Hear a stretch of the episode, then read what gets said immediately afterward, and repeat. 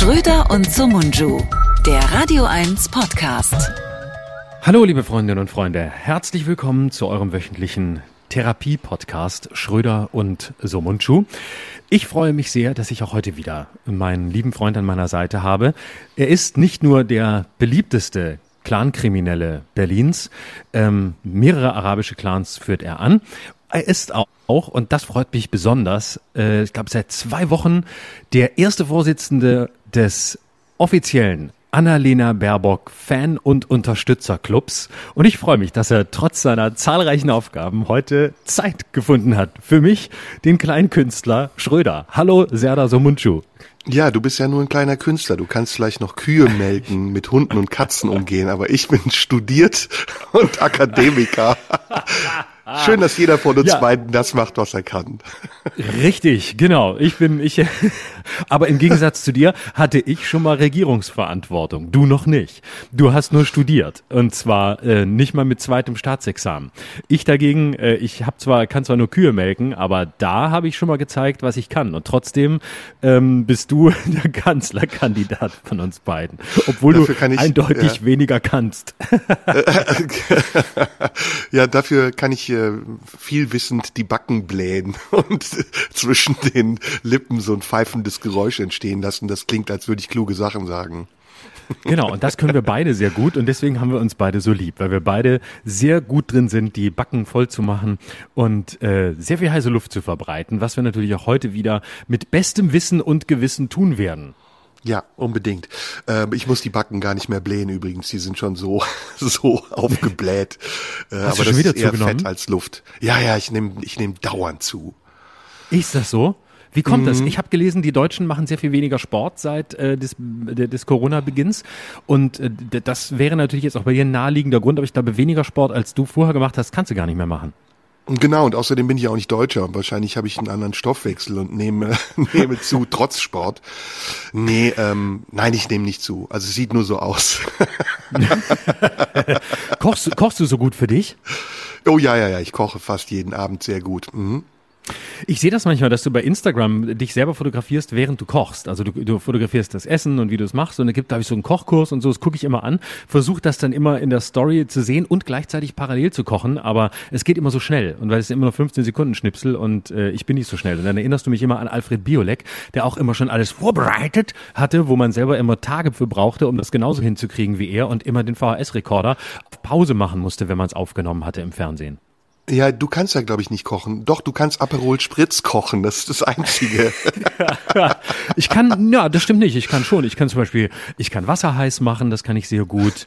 Ähm, ich kann, äh, zum Beispiel Eis kann ich auftauen. Also wenn ich Eis essen will, dann lege ich das äh, schön in die Kühltruhe und hol's auch rechtzeitig wieder raus, sodass weiß, es nicht ganz weiß. so hart ist. Ne? Und so, ja. da weiß ich auch genau, wann, wann es soweit ist. Und wenn es mir dann zu lang dauert beim Auftauen, dann stelle ich es auch mal in eine Mikrowelle rein, damit es noch schneller ja. geht. Das, also insofern würde ich jetzt nicht sagen, dass ich nicht kochen kann.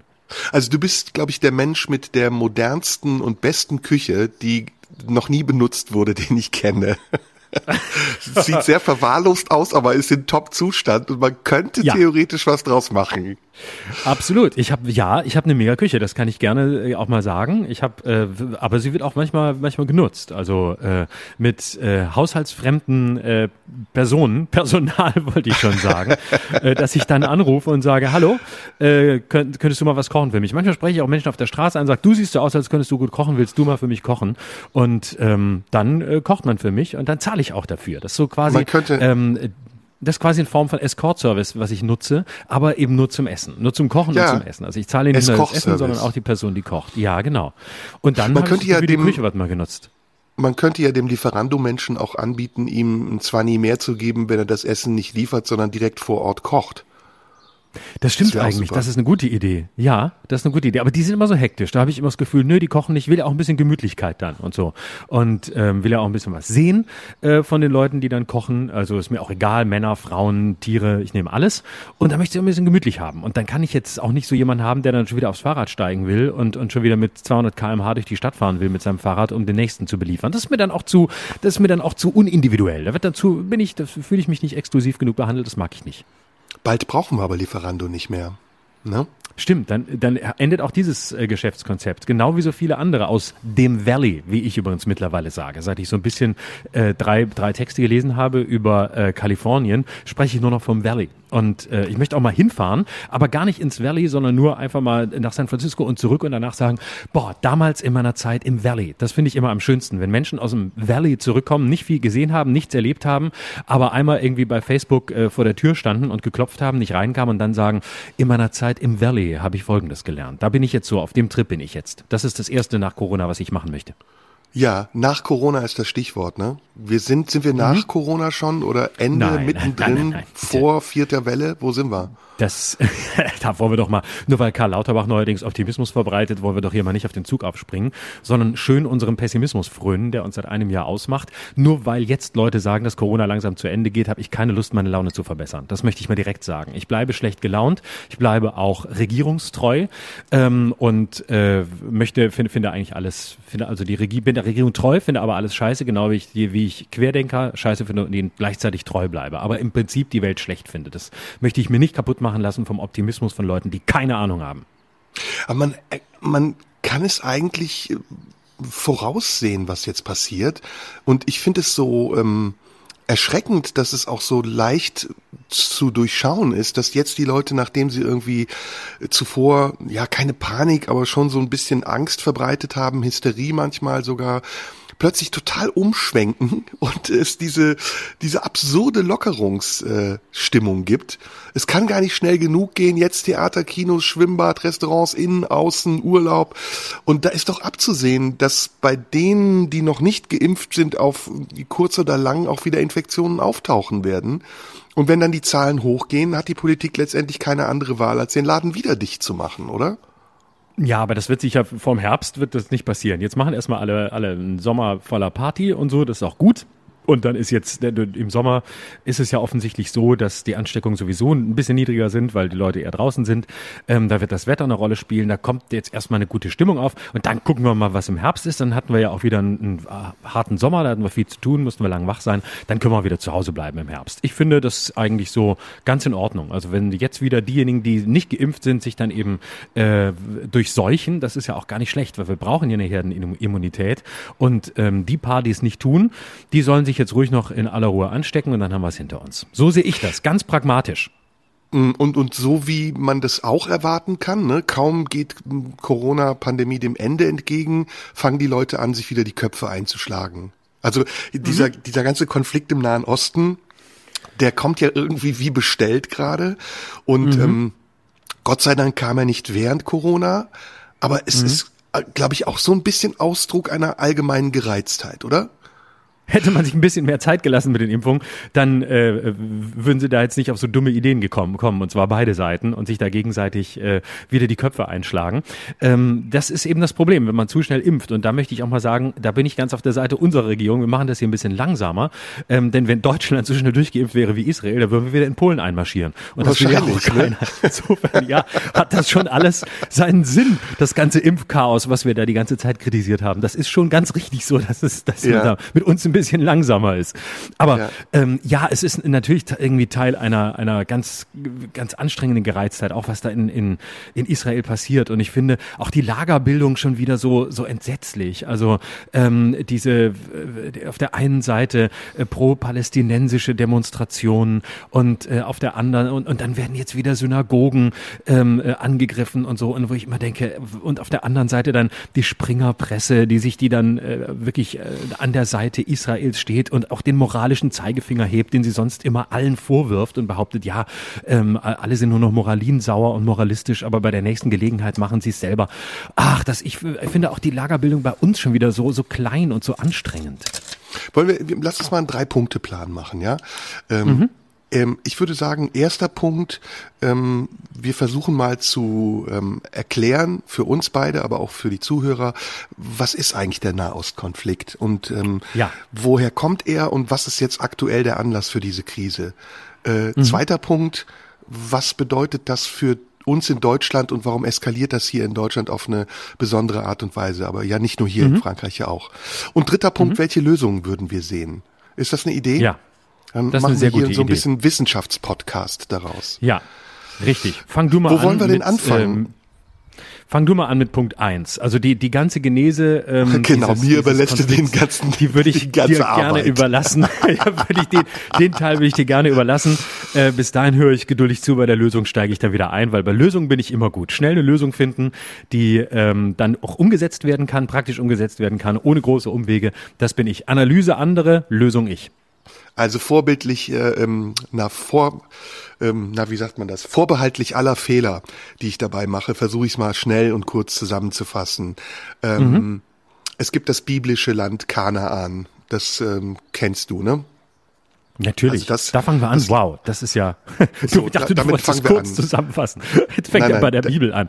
Nee, nee, ich, ich springe jetzt von der Bibel. Also erstmal nehmen wir das biblische Land Kanaan, das sozusagen die Heimat äh, äh, der Juden ist äh, und dort liegt, wo heute auch Israel ist. Jedenfalls ungefähr da in der Region irgendwo. Da müssten wir jetzt ins Alte Testament gehen, um es genau zu beschreiben. Ähm, Wie gesagt, vorbehaltlich aller Fehler, die ich mache, man kann das gerne korrigieren. Ähm, jetzt springen wir ins Osmanische Reich und zwar Ende des Osmanischen Reichs. Das ist so 1850 etwa, wo ganz viele unterschiedliche Interessen existieren. Ähm, zum einen zum Beispiel der Russen, die versuchen ähm, ähm, Zugang zu bekommen zum Persischen Golf, wie übrigens heute auch, äh, aber auch der europäischen Mächte, der imperialistischen europäischen Mächte, die in der Kolonialzeit große Teile äh, Afrikas zum Beispiel unter sich aufgeteilt haben, aber jetzt im Zusammenbruch des Osmanischen Reiches ihre Chance sehen, auch diese unter Verwaltung des Osmanischen Reiches stehenden Gebiete in Nordafrika und im sogenannten Nahen Osten äh, unter ihre Fittiche zu nehmen.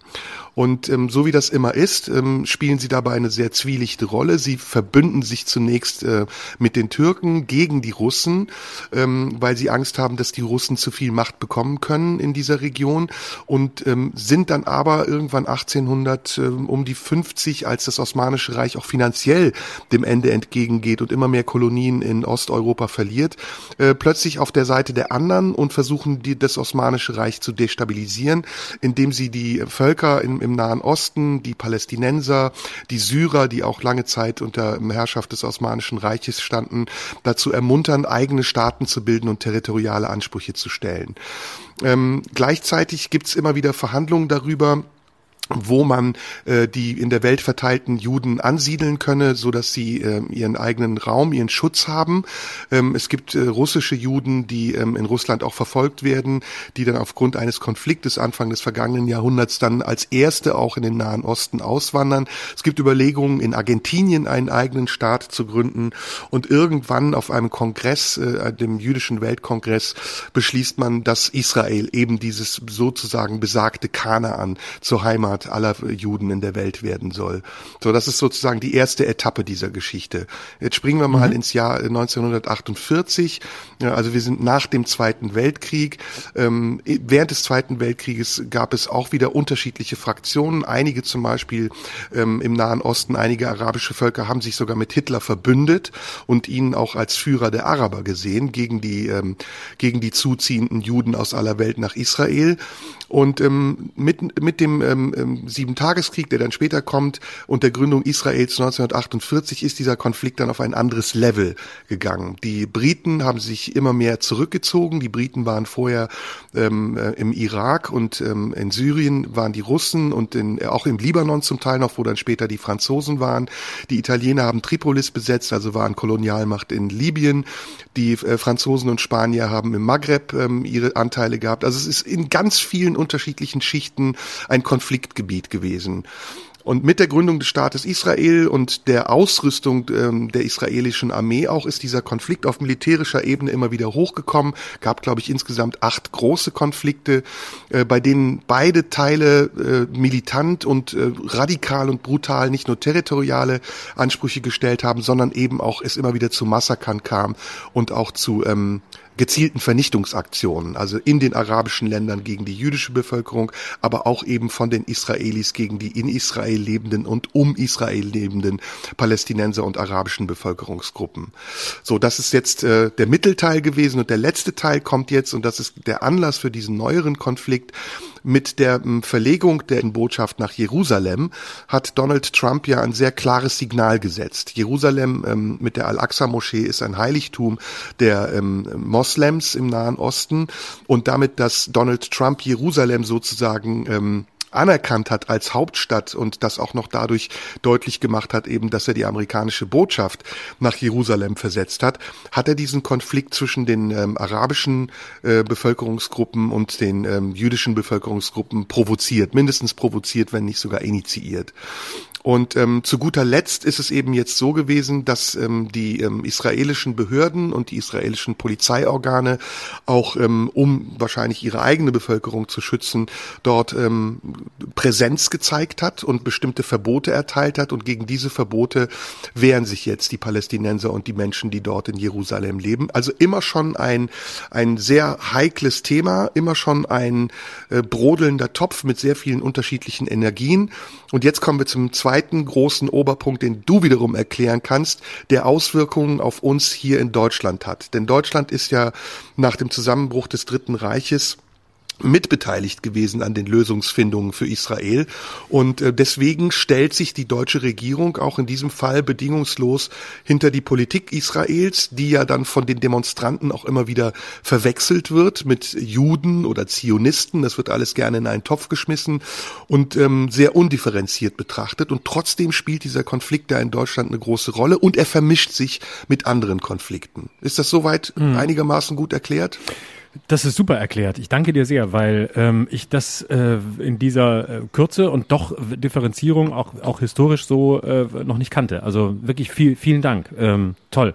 Ähm, ja, ich habe, äh, also, also äh, mein Eindruck ist, ähm, äh, dass das in Deutschland, äh, und korrigiere mich da gerne, wenn ich das zu eindimensional sehe oder falsch liege, dass das in Deutschland ein komplett von unterschiedlichen Seiten instrumentalisierter Konflikt ist. Also ich würde tatsächlich genau bei dem Punkt ansetzen, den du angesprochen hast, nämlich ähm, ähm, es ist wie so viele andere Debatten eine, die sich vollkommen von der Sachebene losgelöst hat, in der ganz viel in einen Topf geworfen wird.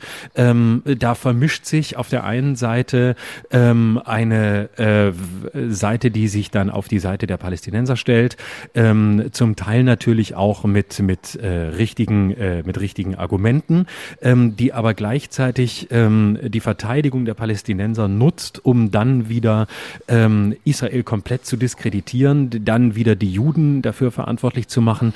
Da spielt ein ganz, ganz tief verwurzelter Antisemitismus, glaube ich, eine Rolle, der einfach in Deutschland noch immer sehr, sehr stark ist. Ähm, übrigens auch äh, auf der auf der Linken. Äh, das muss man auch immer wieder sehen. Auch die Linke hat, auch wenn sie das selber nicht ähm, nicht wirklich wahrnehmen will, eine ähm, tief antisemitische ähm, äh, Tradition, muss man schon leider sagen. Also ähm, wenn ich eine kleine Klammer aufmachen darf, würde ich beispielsweise sagen, ähm, äh, bei Leuten wie Horst Mahler, bei denen man sich immer gefragt hat, wie geht das von ganz links nach ganz rechts, ähm, was, was ist da äh, die Klammer? Und ähm, ich habe mich sehr lange mit dem beschäftigt und mit dieser Biografie und würde immer sagen, was, was er immer, was er immer hatte, ähm, ist ein ganz tief innewohnender Antisemitismus, der sich ja jetzt auch dann in seinem Alter in den letzten Jahrzehnten am deutlichsten gezeigt hat, indem er ähm, dann eben den Holocaust geleugnet hat und ja ähm, wirklich unabgründiges Zeug geschrieben hat ähm, und äh, ja wirklich quasi eine, eine jüdische Weltverschwörung am Werk sieht. Und ähm, äh, als, als jemand, der im, im äh, Dritten Reich äh, geboren worden ist, der einen glühenden Nazi als, als Vater hatte, den er über alles verehrt hat, ist, wohnt dem ein, ein tiefer Antisemitismus inne, der am Ende in solchen Figuren dann ähm, ähm, beide Seiten, ähm, nämlich die, die, die linksextremistische und die später rechtsextremistische vereint. Und ich glaube, dass viele, ähm, die, nicht alle, aber viele, die ähm, auf der Seite der, der Palästinenser jetzt sind, nicht einfach nur die Argumente vorbringen, ähm, die an der Stelle, die an der Stelle richtig sind, sondern gleichzeitig versuchen, ähm, damit auch ihrem latent innewohnenden Antisemitismus ein, ein äh, Wort zu geben, ähm, ohne sich allzu verdächtig zu machen, was sie aber natürlich auch tun. Und und ähm, das, das ist mein, mein Eindruck von diesem, von diesem Konflikt in Deutschland. Auf der anderen Seite ähm, hat man natürlich die Leute, die ähm, auf, an, der Seite, an der Seite Israels stehen, das ja auch mit sehr guten, sehr guten Argumenten. Ähm, und äh, die auch differenzieren, das heißt, die auch sagen, wir müssen zum Beispiel die Regierungspolitik Israels ganz klar auch kritisieren, aber damit ähm, äh, ist es kein ist es kein Antisemitismus und vor allem werfen wir nicht ähm, die Juden ähm, oder äh, ne, in, in einen Topf mit äh, mit mit der Regierungspolitik. Und dann sehe ich eben äh, und das ist da ist die Springerpresse für mich ganz vorne mit dabei ähm, so ein so eine Tendenz, sich selber zu den Guten zu erklären. Äh, ähm, und äh, mal wieder äh, quasi moralisch Abbitte zu leisten ähm, für den Irrsinn, den man sonst so verbreitet, besonders bei Bild, ähm, wo man ja wirklich allem Menschenfeindlichen hinterherläuft, was irgendwie nur eine Chance hat, ähm, groß zu werden.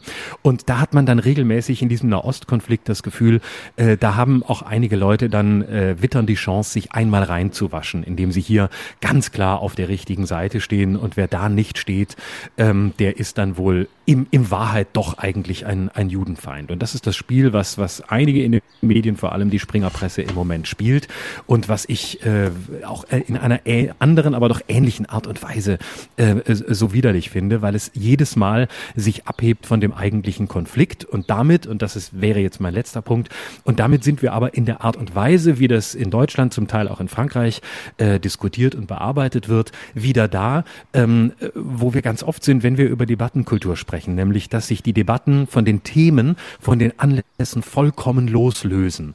Und dass es im Grunde äh, Beobachtungen sind nicht mehr der Sache, also des Konflikts und der aktuellen Lage, so wie du es gerade getan hast, sondern sich loslöst, eigene Interessen eine Rolle spielen ähm, und man quasi in der andauernden ähm, Verdachtsberichterstattung über die Gegenseite ähm, davon ausgeht, dass die Gegenseite andere Zwecke hat und äh, andere andere Vorstellungen hat und diese Zwecke und Vorstellungen zum Eigennutz instrumentalisieren will. Und damit sind wir auf so einer, auf so einer äh, militaristischen, diskursiven Auseinandersetzung zu dem Thema und lösen uns immer mehr vom Thema, so dass wir uns am Ende ähm, die Köpfe einhauen und am Ende steht dann so ein Irrsinn, wie dass irgendwelche Synagogen angegriffen werden ähm, oder Demonstrationen stattfinden, wo Menschen äh, aufeinander losgehen. Und es löst sich vollkommen ab in einer äh, hochgereizten, hochaggressiven Stimmung, ähm, die sich im vergangenen Jahr ähm, einfach nochmal deutlich extremistischer zeigt, als sie das vorher schon getan hat. Mhm. Ja, also das sind äh, viele, viele unterschiedliche Aspekte und ich versuche jetzt wieder mal meine Rolle als äh, historischer Betrachter äh, weiterzuführen. Ja. Ähm, die Geschichte des Judentums in Europa und insbesondere in Deutschland, die ist ja sehr lang und alt und äh, die hat ihre ihre Ursprünge und die kann man auch erklären. Ich kann das auch versuchen kurz zu erklären. Ähm, und vorweg nur, äh, dass die Bildzeitung sich auf die Seite Israels stellt, ist eigentlich kein Wunder, weil das ja in den drei Grundfesten der Bildzeitung ja. verankert ist. Ne? Also die genau. Äh, Pan, genau die panamerikanische Freundschaft, also die Treue zu Amerika, ähm, ähm, äh, zu Israel und ähm, die Nichtanerkennung der DDR, das sind die drei Grundsätze, die Axel Springer bei der Gründung mhm. der Bildzeitung ja ausgegeben hat, die bis vor ja. einigen Jahren noch drin standen. Richtig, genau. Das muss man immer wieder auch dazu sagen. Ähm, und das, das, äh, das ist auch äh, in dem Punkt legitim. Aber mein Eindruck ist eben, dass, äh, so wie ich es eben beschrieben habe, dass auch hier es wiederum nicht um die Sache geht, sondern ähm, dass hier quasi so, so ein Moment von, von Reinwaschung stattfindet und ein Moment von, äh, äh, von, von äh, Bildzeitungsmoralismus, ähm, der fast schon äh, an das erinnert, was sie der Gegenseite immer vorwerfen, nämlich äh, alles außer dem, was wir jetzt sagen, wer da nicht auf unserer Seite ist, ähm, der ist im Grunde äh, auf der anderen Seite und damit Antisemit. Und dieses Spiel finde ich sehr, finde ich sehr unangenehm und sehr durchschaubar und wird im Grunde dem, was Axel Springer wollte, als er die, das in die Statuten geschrieben hat, ähm, auch überhaupt nicht mehr gerecht wird. Mhm. Gut, also kommen wir vielleicht ganz kurz zur Geschichte. Ich versuche es so schnell und so kurz und knapp wie möglich zu machen, um die Frage zu beantworten, warum eigentlich Antisemitismus in Deutschland immer noch möglich ist und woher er kommt. Ähm, die jüdische Welt, Weltverschwörung, von der du eben gesprochen hast, das ist ja ein Narrativ, was sich gehalten hat durch die Jahrhunderte hinweg. Und sie hat etwas damit zu tun, dass es diesen Konflikt zwischen römischem Reich und den äh, in, in diesem Nahen Osten lebenden Völkern immer schon gab und dass äh, einer dieser Konflikte, der eben zwischen den dort lebenden äh, Juden und den Römern war. Die Römer gestatteten den Juden später dann bestimmte Rechte nur, wenn sie materielle Bedingungen erfüllten. Und deswegen verlagerten viele Juden ähm, ihre Tätigkeiten eben auf äh, Dinge, die was damit zu tun hatten, dass man schnell auch an Geld kommt, wie zum Beispiel eben äh, Banken, Rechtsanwälte, äh, Pfandverleiher etc. etc. Also das war sozusagen der Ursprung dieser, ähm, dieser Berufswahl, die ja dann äh, dazu führte, dass viele Leute auch in der Literatur, Shakespeare zum Beispiel, Beispiel im Kaufmann von Venedig, aber eben auch in der realen Welt Juden unterstellten, sie würden aus der Not der Menschen Reibach machen. Also daher kommt sozusagen ganz simpel gesagt dieses Vorurteil. Ähm, und das hat sich über die Jahrhunderte hinweg gehalten und ist ein, ein Motiv gewesen, das immer wieder aufgegriffen wurde und als Anlass genommen wurde, um damit eben auch Pogrome zu begehen. Äh, sehr viele übrigens, sehr unterschiedliche in ganz Europa, aber auch eben speziell in Deutschland, wo immer schon jüdische Menschen lebten, jüdische Deutsche deutsche Menschen übrigens lebten. Das ähm, äh, Jude ist ja erstmal nur ein Glaubensbekenntnis und keine ethnische Zuordnung, wobei es dann auch wieder ethnische Zuordnung gibt. Es gibt zwei große Hauptgruppen der Juden. Die einen sind die aschkenasischen Juden, die eher zum Beispiel eben aus Russland kommen oder hier in Mitteleuropa leben und die andere Hälfte ist so eher in Spanien. Ähm, kommen wir zu Hitler. Kommen wir zu Hitler und der Frage, was dann passiert ist, äh, nämlich im Ersten Weltkrieg, in dem übrigens sehr viele jüdische Menschen an den Seiten äh, der, der also jüdische deutsche Menschen als Soldaten gekämpft haben und dort gefallen sind. Äh, dieser Erste Weltkrieg führte dazu, dass das Deutsche Kaiserreich zusammengebrochen ist und aufgeteilt werden musste. Und viele ähm, der ähm, nationalen äh, Kräfte in Deutschland, ähm, so wie das zum Beispiel auch in der Türkei im Osmanischen Reich war, ähm, gaben für den Zusammenbruch des Reichs, aber auch eben für die Kapitulation den Juden die Schuld und sagten, sie hätten gemeinsame Sache gemacht, um sich einen Vorteil daraus zu verschaffen, dass dass Deutschland, das Deutsche Reich zugrunde gegangen ist. Und genau das ist sozusagen der Anlass gewesen, den Hitler gepaart mit all seinen esoterischen und äh, verwirrten Eindrücken, die er aus Wien mitgenommen hat. Wien war damals ein jüdisches Zentrum. Ähm, äh, zu seiner Politik, zu seiner Ideologie, zu seiner anti-jüdischen Ideologie gemacht hat, die dann später darin mündete, dass er meinte, es gebe nur einen Heil für das deutsche Volk, wenn man die gesamte jüdische Rasse aus Deutschland verbannt, vielmehr sogar vernichtet.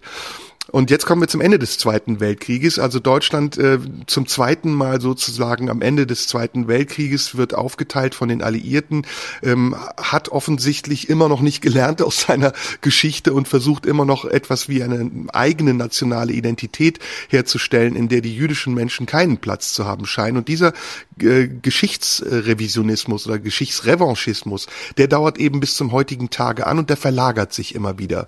In der offiziellen äh, Diktion ähm, gibt es in Deutschland keinen Antisemitismus oder darf es keinen Antisemitismus geben. Wenn man sieht, wie die Politik darauf reagiert, dann äh, sieht man, dass sie sehr darauf bedacht ist, den hier lebenden Menschen zu Recht übrigens äh, Schutz zu bieten und zu sagen, in Deutschland wird es nie mehr wieder so etwas geben wie zwischen 33 und 45. In der inoffiziellen Diktion ist es aber anders. Und jetzt komme ich zu dem, was du gesagt hast. Ich hoffe, ich habe nicht zu weit ausgeholt. Ähm, haben sich bestimmte politische Kräfte in Deutschland zu eigen gemacht, den Antisemitismus zu verlagern für einen Freiheitskampf der unterdrückten Völker im Nahen Osten. Und das hat ja auch die RAF gemacht. Es äh, gab nicht äh, umsonst eine Verbindung zwischen der PLO damals und der RAF. Mhm. Die Entführung der ähm, Maschine in Mogadischu hatte sehr viel mit diesem Thema zu tun. Das Attentat auf das olympische Dorf 1972 äh, bei der Olympiade in München hatte auch sehr viel von dieser Diktion. Und das ist bis zum heutigen Tage weitergegangen und hat sich mit einer neuen Komponente gemischt, nämlich mit der Frage der Integration der in Deutschland lebenden ähm, Menschen aus dem Nahen Osten, den Zugewanderten zum Beispiel der neuen Flüchtlingsbewegung aus Syrien, aus dem Libanon, aus der Türkei und so weiter und so fort und den hier lebenden Minderheiten, die ohnehin für Anerkennung kämpfen. Deswegen führt das zu großen Paradoxien, dass zum Beispiel dann auf solchen anti-israelischen Demonstrationen Regenbogenfahnen gehisst gesetzt und äh, äh, geweht werden, obwohl die ähm, Demonstrierenden wissen müssten, dass ihr Leben eigentlich in Israel am freisten wäre und in Palästina oder in sonstigen Ländern, für die sie dort demonstrieren, ziemlich schwierig laufen dürfte. Mhm dieses ganze paradoxe Geschehen kann man eigentlich gar nicht mehr auflösen. Also es hat so viel Eigendynamik und es würde so viel Aufklärung erfordern, um den Menschen zu erklären, dass das, was sie dort tun, eigentlich nicht in ihrem eigenen Sinne sein kann, dass man eigentlich nur entweder kapituliert man und sagt, okay, hoffen wir, dass es glimpflich ausgeht, oder man versucht eben für einen dauerhaften Schutz der in Deutschland existierenden Synagogen, jüdischen Einrichtungen etc. zu sorgen. Aber man wird nicht dazu, äh, man wird nicht dazu beitragen, indem man jetzt dogmatisch sagt, äh, A, entweder Israel-Kritik ist nicht erlaubt oder B, Israel-Kritik muss doch auch erlaubt sein, dass dieser Konflikt auf eine sachlichere Ebene kommt. Denn er findet hochgradig affektiv statt und er hat sich so, wie du richtig sagst, mit ganz vielen Dingen vermischt, die man so leicht nicht mehr auflösen kann, ohne dass man sie ganz, ganz differenziert und dezidiert betrachtet. Ja, also ein Punkt zu dem äh, zur RAF, äh, das ist wäre ein wirklich wichtiger Punkt, dass die dass die äh, RAF damals ähm, diese Verbindung zur PLO hatte und ja auch äh, da, dahin geflogen ist, äh, nämlich äh, in die äh, zur PLO und sich dort hat äh, an der Waffe ausbilden lassen. Äh, unter anderem Maler, ich glaube auch Andreas Bader war dabei und noch einige mehr, Ulrike Meinhoff, ähm, die da die da hingeflogen sind, um sich ausbilden lassen, um anschließend in Deutschland in den Untergrund zu gehen und ähm, dort lernen wollten wollten, wie man es genau macht und äh, dort aber dann auch wieder eine interessante Paradoxie ähm, festgestellt haben, ähm, dass äh, dieser ganze Ansatz, den die da haben, ja eigentlich ganz furchtbar ist. Also äh, beispielsweise äh, Horst Mahler hat ja danach gesagt, also das ist ja im Grunde hier, das war so schlimm, äh, das war ja fast wie, das war ja, das war ja fast wie bei den Nazis. Also das ging ja, äh, das war ja die völlige, ähm, das war ja totalitär und das war äh, kompletter Unterordnungsgeist, den die uns dabei gebracht gemacht haben. Und wir wollten doch was anderes. Wir wollten doch einfach nur in den Untergrund und, äh, und das alles auflösen und irgendwie äh, Krieg spielen. Also das muss man, äh, da ist in der, in der äh, Linken oder mindestens in der, in der, in der radikalen Linken natürlich auch immer ähm, eine, eine Verstrickung, äh, die, die auch da schon, schon schwer, schon schwer aufzulösen ist. Und äh, heute äh, sind wir jetzt eben in der Situation, wie du es ja ganz richtig gesagt hast, dass ähm, dass es da kaum noch ein, ja, dass es kaum noch eine Möglichkeit gibt, ähm, dieses Thema äh, sachlich und ruhig zu diskutieren. Wir versuchen es ja jetzt auch gerade äh, nach bestem Wissen und Gewissen auseinanderzudröseln und auch wir werden vielleicht äh, Fehler machen, auf die ihr uns dann gerne hinweisen könnt. Aber ähm, das ist, das ist, glaube ich, ganz zentral. Ich, ich habe auch immer, ich war immer an der Stelle ähm, so, dass ich dachte, ja, ich kann natürlich auch diese, diese, diese, die, die Angst ähm, oder die ähm, das, das Verhalten Israels verstehen, weil es da natürlich immer sofort bei diesem Konflikt um das Existenzrecht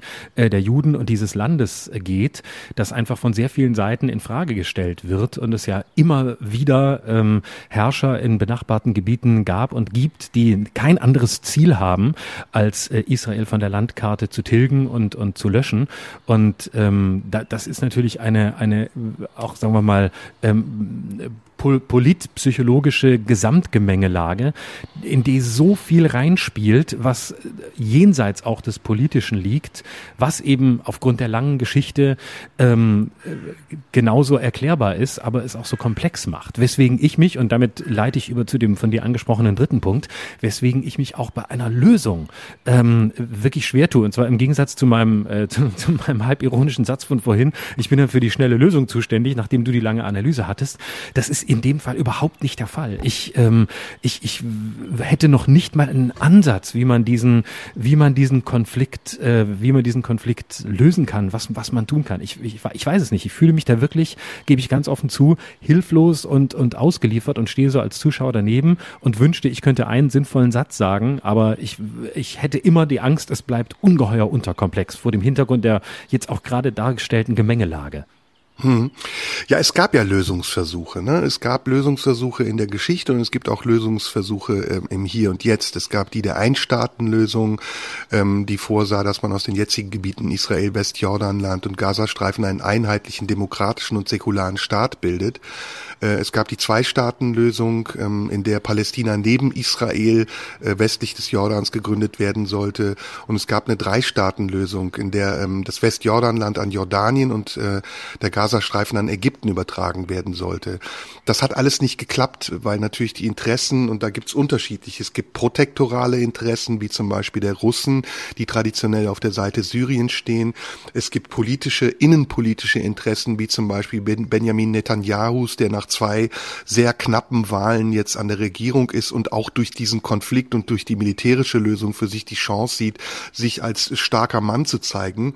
Und es gibt ähm, ähm, es gibt andere äh, es gibt andere Hintergründe, wie zum Beispiel äh, die Motive des Irans, dort in dieser Region eine starke Macht werden zu wollen, äh, was ja durch Trumps Politik eine Zeit lang zurückgedrängt wurde. Da ist Trump ja nach wie vor eine sehr ambivalente Figur, das muss man dazu sagen. Und ich glaube, dass dieser Konflikt jetzt wieder entsteht, hat sehr viel auch mit ähm, der Wahl Joe Bidens zu tun und der Perspektive der im Nahen Osten lebenden Völker, der nicht-jüdischen Völker, auch wieder ihre Ansprüche zu stellen. Ähm, da war Donald Trump, wie gesagt, sehr ambivalent. Donald Trump hat ja ohnehin, also er hat auf der innenpolitischen Seite unglaublich viel Chaos erzeugt und Konflikte geschürt, ähm, ethnische Konflikte, die jetzt ja ihre Nachwirkungen haben und wo man sieht, dass es noch lange dauern wird, bis da die, ähm, die Gräben zwischen den unterschiedlichen Fraktionen auch wieder zugeschüttet sind. Aber außenpolitisch hat er einiges gemacht, was man, wenn man es vielleicht später betrachtet, mit einem neutraleren Auge und unabhängig von der äußeren Gestalt dieses Psychopathen, ähm, außenpolitisch hat er schon einige Dinge gemacht, die in den Jahren zuvor so nicht möglich zu sein schienen. Und insbesondere von seinen Vorgängern, wie zum Beispiel Barack Obama, der den Friedensnobelpreis dafür bekommen hat, dass er eigentlich gar nichts gemacht hat, sogar eher verschärft worden sind. Äh, darunter fällt zum Beispiel auch der arabische Frühling, der nichts anderes als Hintergrund hatte, als dass die Amerikaner versucht haben, ihr militärisches Engagement im Nahen Osten in den vorhergegangenen äh, Golfkriegen zu reduzieren, ihre eigenen Menschen zu schützen schützen, aber gleichzeitig die Menschen äh, in Nordafrika, im Nahen Osten dazu, sagen wir mal, an, anzustacheln, ihre eigenen Kriege zu führen, unter der Ägide der Befreiung, was ja dann in Wirklichkeit nicht der Fall war. In Ägypten hat es zu einer Katastrophe geführt, weil die Islamisten die Macht übernehmen konnten, dann aber wieder gemeuchelt wurden von den ähm, ähm, säkulären Kräften. Und in Syrien, wissen wir, war das Ergebnis die komplette Zerstörung Syriens und bis zum heutigen Tage ein ungelöster Konflikt. Ähm, immer noch ist Assad an der Macht und trotzdem sind viele Menschen sinnlos gestorben. Es hat eine Riesenflüchtlingswelle gegeben, die ja auch uns hier äh, betroffen hat. Ähm, also da gab es Lösungsversuche. Das Ganze ist eben nur so eingefahren, dass man äh, nicht weiß, welche Lösung nun wirklich die praktikabelste Lösung wäre, weil die Interessen sich auch permanent verändern. Mit jeder Regierung, die in Israel neu an die Macht kommt, verändern sich auch die Interessen der israelischen Politik. Mit jeder Regierung, die hier an die Macht kommt, verändert sich auch das Interesse der hiesigen Politik. Und da muss man, glaube ich, überlegen, ähm, ob wir nicht dieses Problem, was ja nicht nur ein Nahostproblem ist, sondern es ist ja ein globales Problem, dass wir seit Jahrzehnten schon äh, das Schüren von Konflikten brauchen, von regionalen Konflikten brauchen, um unsere eigene Stabilität zu gewährleisten. Also wir verkaufen Waffen, zum Beispiel äh, in, in Konfliktgebiete wie nach Arabien, Somalia, äh, Nigeria, wo die Boko Haram mindestens genauso viel Schaden anrichtet wie andere Terrororganisationen auf der ganzen Welt. Wir verkaufen auch Rohstoffe, die zur Herstellung von Atomwaffen tauglich wären, wie nach Tadschikistan etc. etc.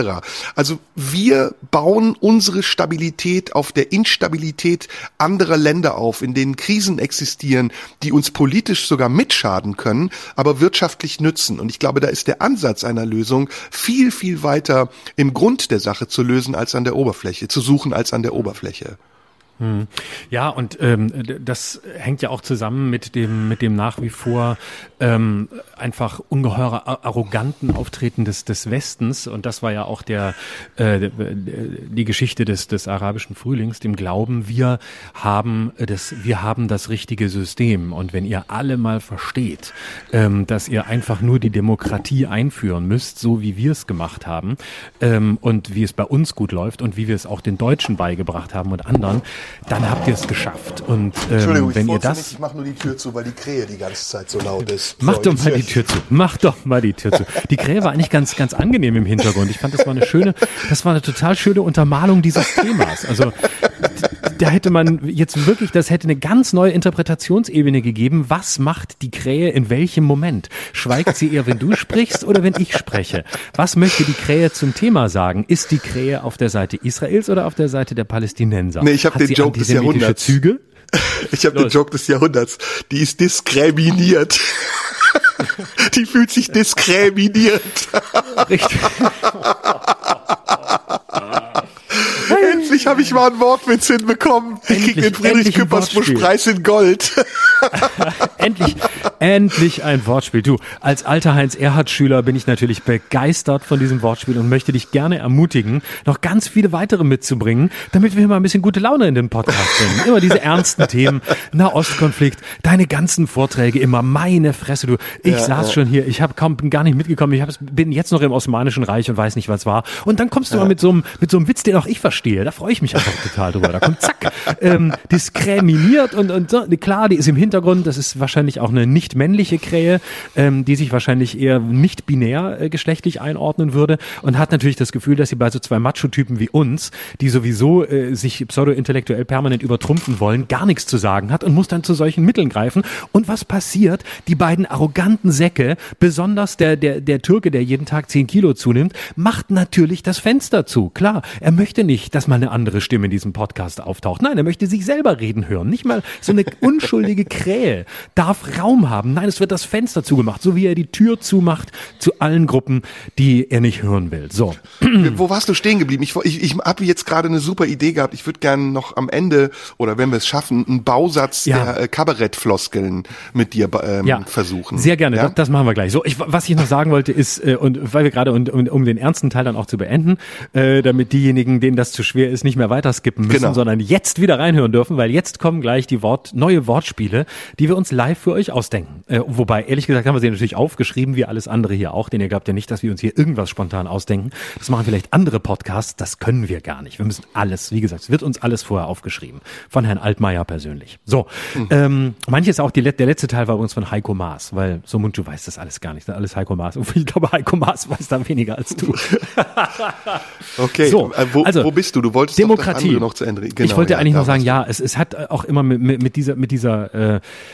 ähm, Arroganz zu tun, die man auch, die man auch tatsächlich äh, ernst nehmen muss, nämlich die, die Arroganz nicht nur der USA, sondern des, des, des gesamten Westens, des gesamten abendländischen Denkens. Wir, wir, wir haben eigentlich das richtige System. Wir haben die Demokratien und ähm, die anderen müssen einfach nur lernen, ähm, das auch zu können. Die müssen einfach mal nur ein bisschen anders ihre, ihre äh, Menschen erziehen, äh, ihre Völker erziehen, dann werden die das auch verstehen, dass das unser richtiges System ist.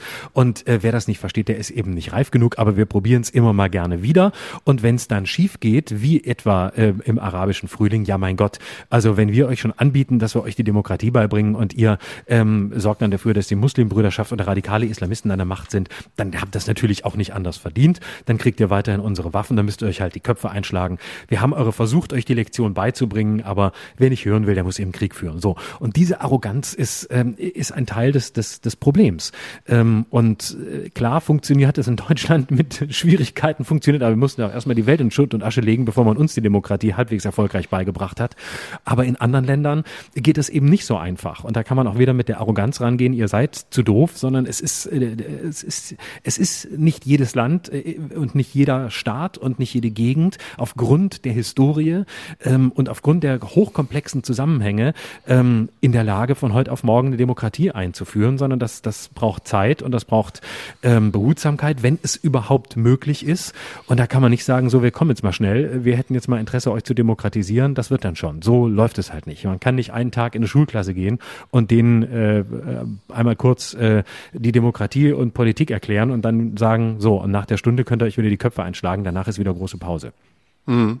Ja, das ist alles, ähm, wie du richtig sagst, es ist alles sehr komplex, es ist Weltgeschichte, das hat was damit zu tun, dass die Menschen irgendwann angefangen haben, sich zu bewegen, auf der Suche nach äh, fruchtbaren Gebieten, nach äh, Nahrung, nach, nach äh, ja, irgendwas, wo es lebenswert ist.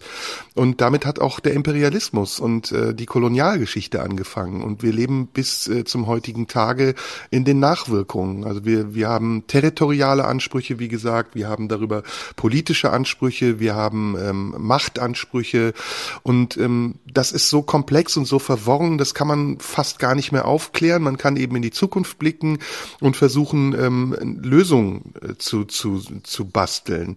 Eine Lösung zum Beispiel, die ich sehe, ist, dass wir tatsächlich über das, was ich eben gesagt habe, nachdenken müssen.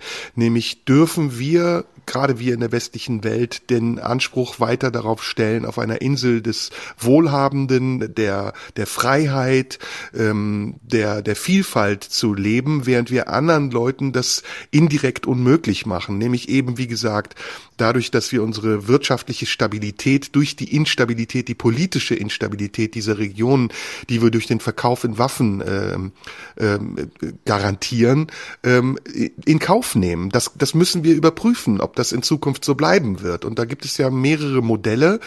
Wenn man sich mal anschaut, wie China äh, gerade die Zukunft baut. China ist ja immer so ein bisschen weiter voraus, was die Zukunftsperspektiven angeht. Und dann sieht man, dass China eben versucht, das auf einer technologischen Ebene zu machen. Also die, die technologische Entwicklung Chinas in den letzten Jahren, die aber auch sehr viel damit zu tun hat, dass China ähm, Ressourcen erworben hat in der dritten Welt, zum Beispiel in Südafrika oder in großen Teilen Afrikas, wo die Chinesen äh, zum einen eben dafür sorgen, dass diese Länder mit äh, mobilen Netzen ähm, ausgestattet werden, aber auf der einen Seite als Gegenleistung sich Zugang zu den Ressourcen verschaffen. China spielt seine Macht auf einer anderen Ebene aus, eben nicht auf einer militärischen Ebene.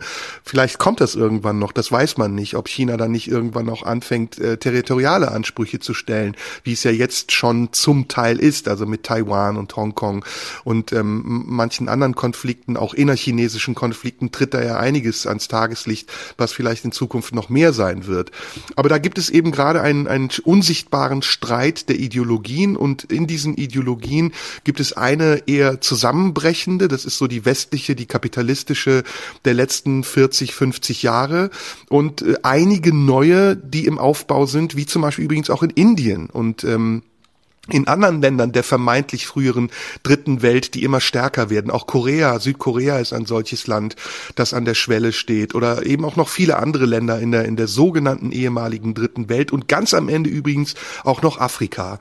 Denn ich glaube, Afrika ist im Moment noch ein schlafender Kontinent und wenn irgendwann Afrika äh, die Möglichkeiten, die es hat, aufgrund der Ressourcen, die ich eben genannt habe, auch aufgrund der Bevölkerung, ähm, die sehr jung ist in Afrika, dann wird dort eine große Entwicklung stattfinden, die wir jetzt noch nicht absehen können, während wir in Europa eigentlich im Moment Rückschritte machen.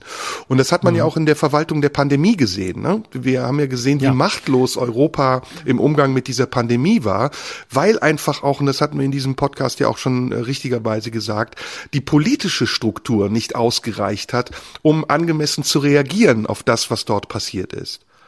Und das mhm. ist das, glaube ich, ja, was wir lernen müssen.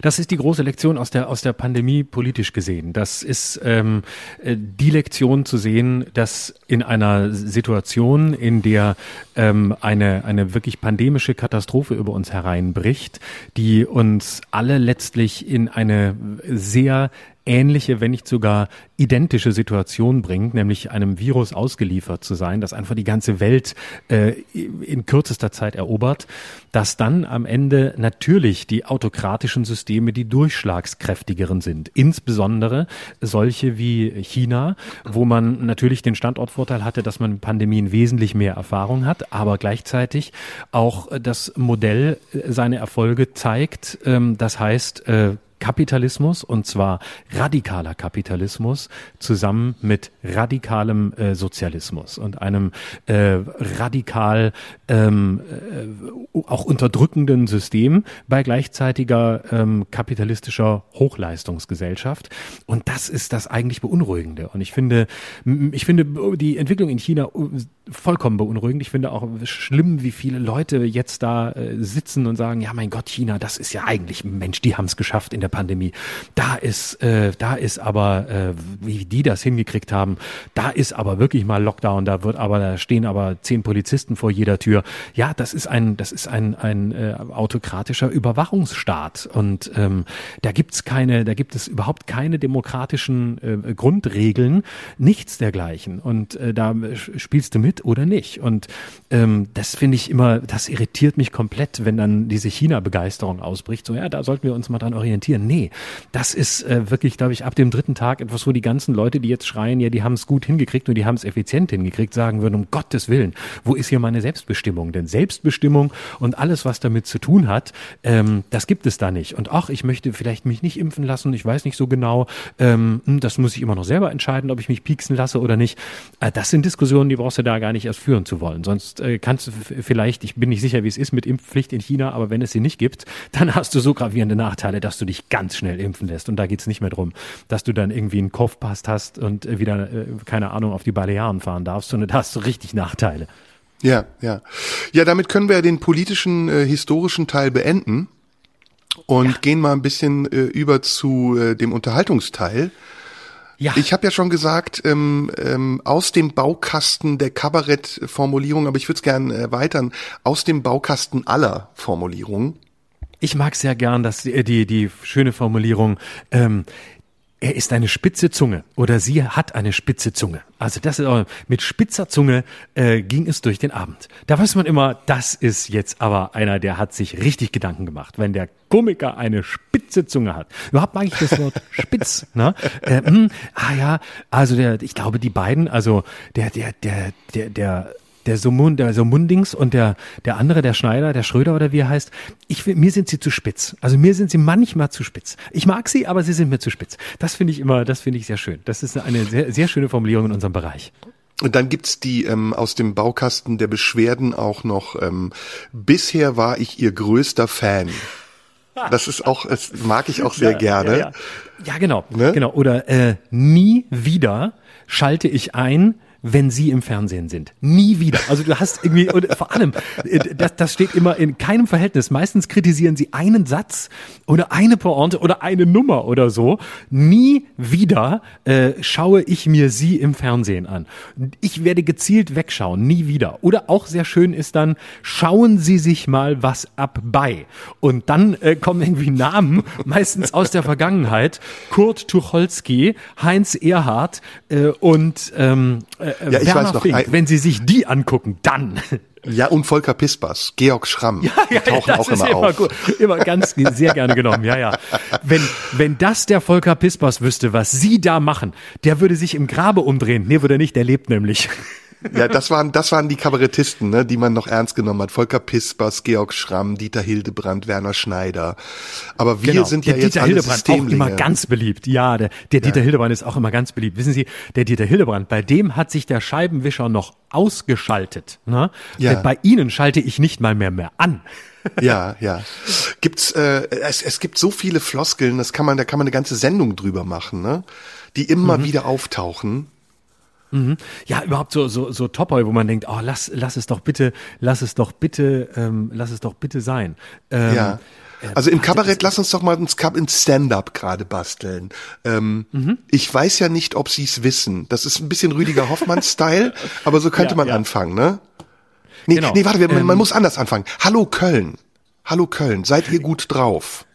Ja, das ist gut. Und vor allem, man muss es brüllen. Man darf nicht einfach nur sagen, Hallo Köln, sondern das muss heißen, Hallo Köln! Weil man okay, immer weiß, das ist aber der Comedian, der Comedian das ist, ist Comedy, immer, wer, ne? wer, ja, wer, wer Hallo, also Hallo Köln ist eine ganz klare Comedy-Formulierung und es ist vor allem immer jemand, der im Senftöpfchen Theater spielt, aber eigentlich in der Lanxess Arena sich selbst sieht und deswegen auch so schreit, als wäre er vor 10.000 und nicht vor 100 ja. und würde jetzt eigentlich da stehen und das ist auch immer ein bisschen Weltherrschaft und ein bisschen auch Rockstar, weil natürlich der Comedian immer glaubt, dass er eigentlich Rockstar ist und dass er ja und Anbiederung natürlich, ne? Ist. Ja, Rückversicherung, natürlich. Hallo Köln, seid ihr gut drauf? Das ist ja erstmal, genau. ich will die Stimmung ausprobieren.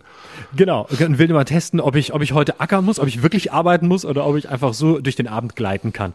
Ähm, das ist übrigens eine ganz, äh, eine ganz, ganz große, äh, großer Widerspruch. Dieses Hallo Köln hat ja immer sowas von, ich bin mit die Gitarre um und gleich spiele ich den ersten Song. Das Krasse ist aber, dass die größten Rockbands ja überhaupt erstmal gar nicht reden, sondern einfach erstmal Songs spielen und auch nicht fragen, seid ihr gut drauf, ja. sondern sagen, nö, spätestens nach Song zwei werden die gut drauf sein. Und wenn nicht, dann kommen sie eben später gut drauf, weil wir erstmal drei Songs spielen, die sie überhaupt nicht kennen. Ähm, jetzt mhm. lass lass uns mal äh, Comedy, okay, Comedy ist easy, aber wie machen wir das? Wir, wir beide müssen ein Stand-up schreiben. Du trittst auf bei nur im ersten.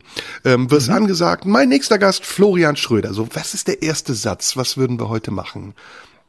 Jetzt heute ganz Ich bin, aktuell, also das Wort Ja muss drin sein, ne? Ich bin ja großer, ich bin ja, und dann irgendein Widerspruch. Ich bin ja großer Israel-Freund.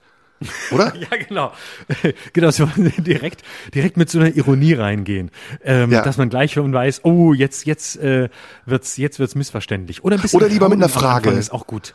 Oder lieber Lisa Ja. Eckert-Style äh, Frage. Wussten Sie eigentlich, dass die Juden, erstmal auch nach Juden eine Zäsur, wussten Sie eigentlich, dass die Juden, und dann, Ich finde, ich habe schon im, äh, ich habe schon im, ich habe schon im Medienkurs in meinem Zivildienst, im Radiojournalismuskurs gelernt, äh, ganz beliebter Einstieg im äh, auf Bühnen und auch im Radio für Moderationen oder Beiträge ist. Kennen Sie das auch? Und Ah. dann kommt irgend und dann so, also das ist ein bisschen wie Hallo Köln, nur in der Radiosprache. Äh, erstmal erstmal den Earcatcher. Erstmal der Hörer ist zu Hause, der schnibbelt gerade ähm, sein Obst zusammen oder kocht äh, für die Kinder zu Hause. Der hört nicht die ganze Zeit zu. Da war gerade noch ein Song von den Rolling Stones und jetzt musst du deine Hörer kriegen. Wie machst du das? Du sagst erstmal, kennen Sie das auch? Und dann sagt der Hörer natürlich, hm, hm, da drehe ich doch das Radio mal laut. Da will ich doch mal hören, ob ich das auch kenne. Was kenne ich denn? Oder dann wir kommt machen aber was, was Thorsten- der Hörer nicht kennt. oder wir machen Thorsten Sträter-Style, äh, Vergleiche. Das ist so, wie wenn man so und so macht. Ja, das ist auch Zehn ganz- Asylanten sind so beliebt. wie fünf Bratwürste, die in zu viel Fett schwimmen. Also so irgendwie so, so eine Allegorie. Und zwar eine mit Widerhaken, bei der man nachdenken muss, wo man auch nicht gleich weiß, wie ist es gemeint, sondern Ja. wo man auch mal noch ein paar, ein bisschen darüber sagt, ah, warte, da, guck, warte, stopp, da muss ich kurz innehalten und äh, warten und dann weiß ich weiter, weil, aber dann ist er schon wieder drei Sätze weiter, aber er holt mich ja wieder ab. Da Oder man fängt an mit einer Zahl, mit einer Statistik. 30 Prozent, ah, ne, warum rede ich jetzt schon wieder österreichisch? 30 Prozent aller in Deutschland lebenden so und so denken. Das ist auch dieses Wussten Sie Prinzip. Ne? Wussten Sie, dass 30 Prozent aller, ist auch ein guter Anfang, oder? Ein sehr guter Anfang einer Nummer ist auch erstmal einen Flipchart reinzuschieben, äh, auf dem ganz viele verschiedene Statistiken sind und ähm, ganz viele Zahlen und Kurven, die man dann so nach und nach ein bisschen wie im Volkshochschulkurs erklärt. Das finde ich auch, das ist auch sehr, äh, sehr schön, wo man so weiß, oh, das wird ein bisschen anstrengend jetzt, weil pf, da, aber gleichzeitig danach äh, habe ich viel gelernt auch als Zuschauer. Da gehe ich raus und sage, boah, das war schon, boah, das war, ich habe nicht alles verstanden, aber die Zahlen, die die, das, das ist Wahnsinn. Also, ne, Okay. also man, man hat jetzt nicht so viel gelacht, aber man kann danach sagen, Wahnsinn, was die alles wissen und wie viele Zahlen die kennen. Das ist Okay, wir machen jetzt beeindruckend. Folgendes. Wir machen jetzt Folgendes. Ähm, eine Minute jeder und wir spielen Stand-up. Okay. In der Anstalt. In Anstalt oder nur im ersten? Okay. Okay? Wer macht's als erster, du oder ich? Ähm, äh, du hast den Vorschlag gemacht, du musst anfangen. Komm, ich fange an. Ich fange an. Okay, ähm, eine Minute. Du Ab musst jetzt. mich ankündigen. Du musst mich Ja. Okay, von wem möchtest du angekündigt werden? Du darfst ja nicht die Egal. Sendung aussuchen, ah, der du von, von, gut, du kannst ja auch noch mich ankündigen. Von Dieter Nuhr. Okay, warte. ja, warte, nee. Ich sag's mal so, ne? Und äh, also das ist, äh, ich weiß nicht, aber nee, das so sind sie, diese Linken. Ne? Ja. Ja, und die Linken, ne? Das ist auch ein Thema, ne? mit dem hat sich mein nächster Gast beschäftigt. Ne? Und das ist, äh, das ist der Serda, ne? Und der war auch mal ein Linker, ne? Was er jetzt ist, weiß ich gar nicht so genau, aber ja, manchmal wird er auch ganz schön wütend, ne? Also, wenn am Ende jetzt nur 30 Sekunden übrig bleiben, dann wissen Sie warum. Los, jetzt sag schon. hier kommt Serda Jomunchu, ne?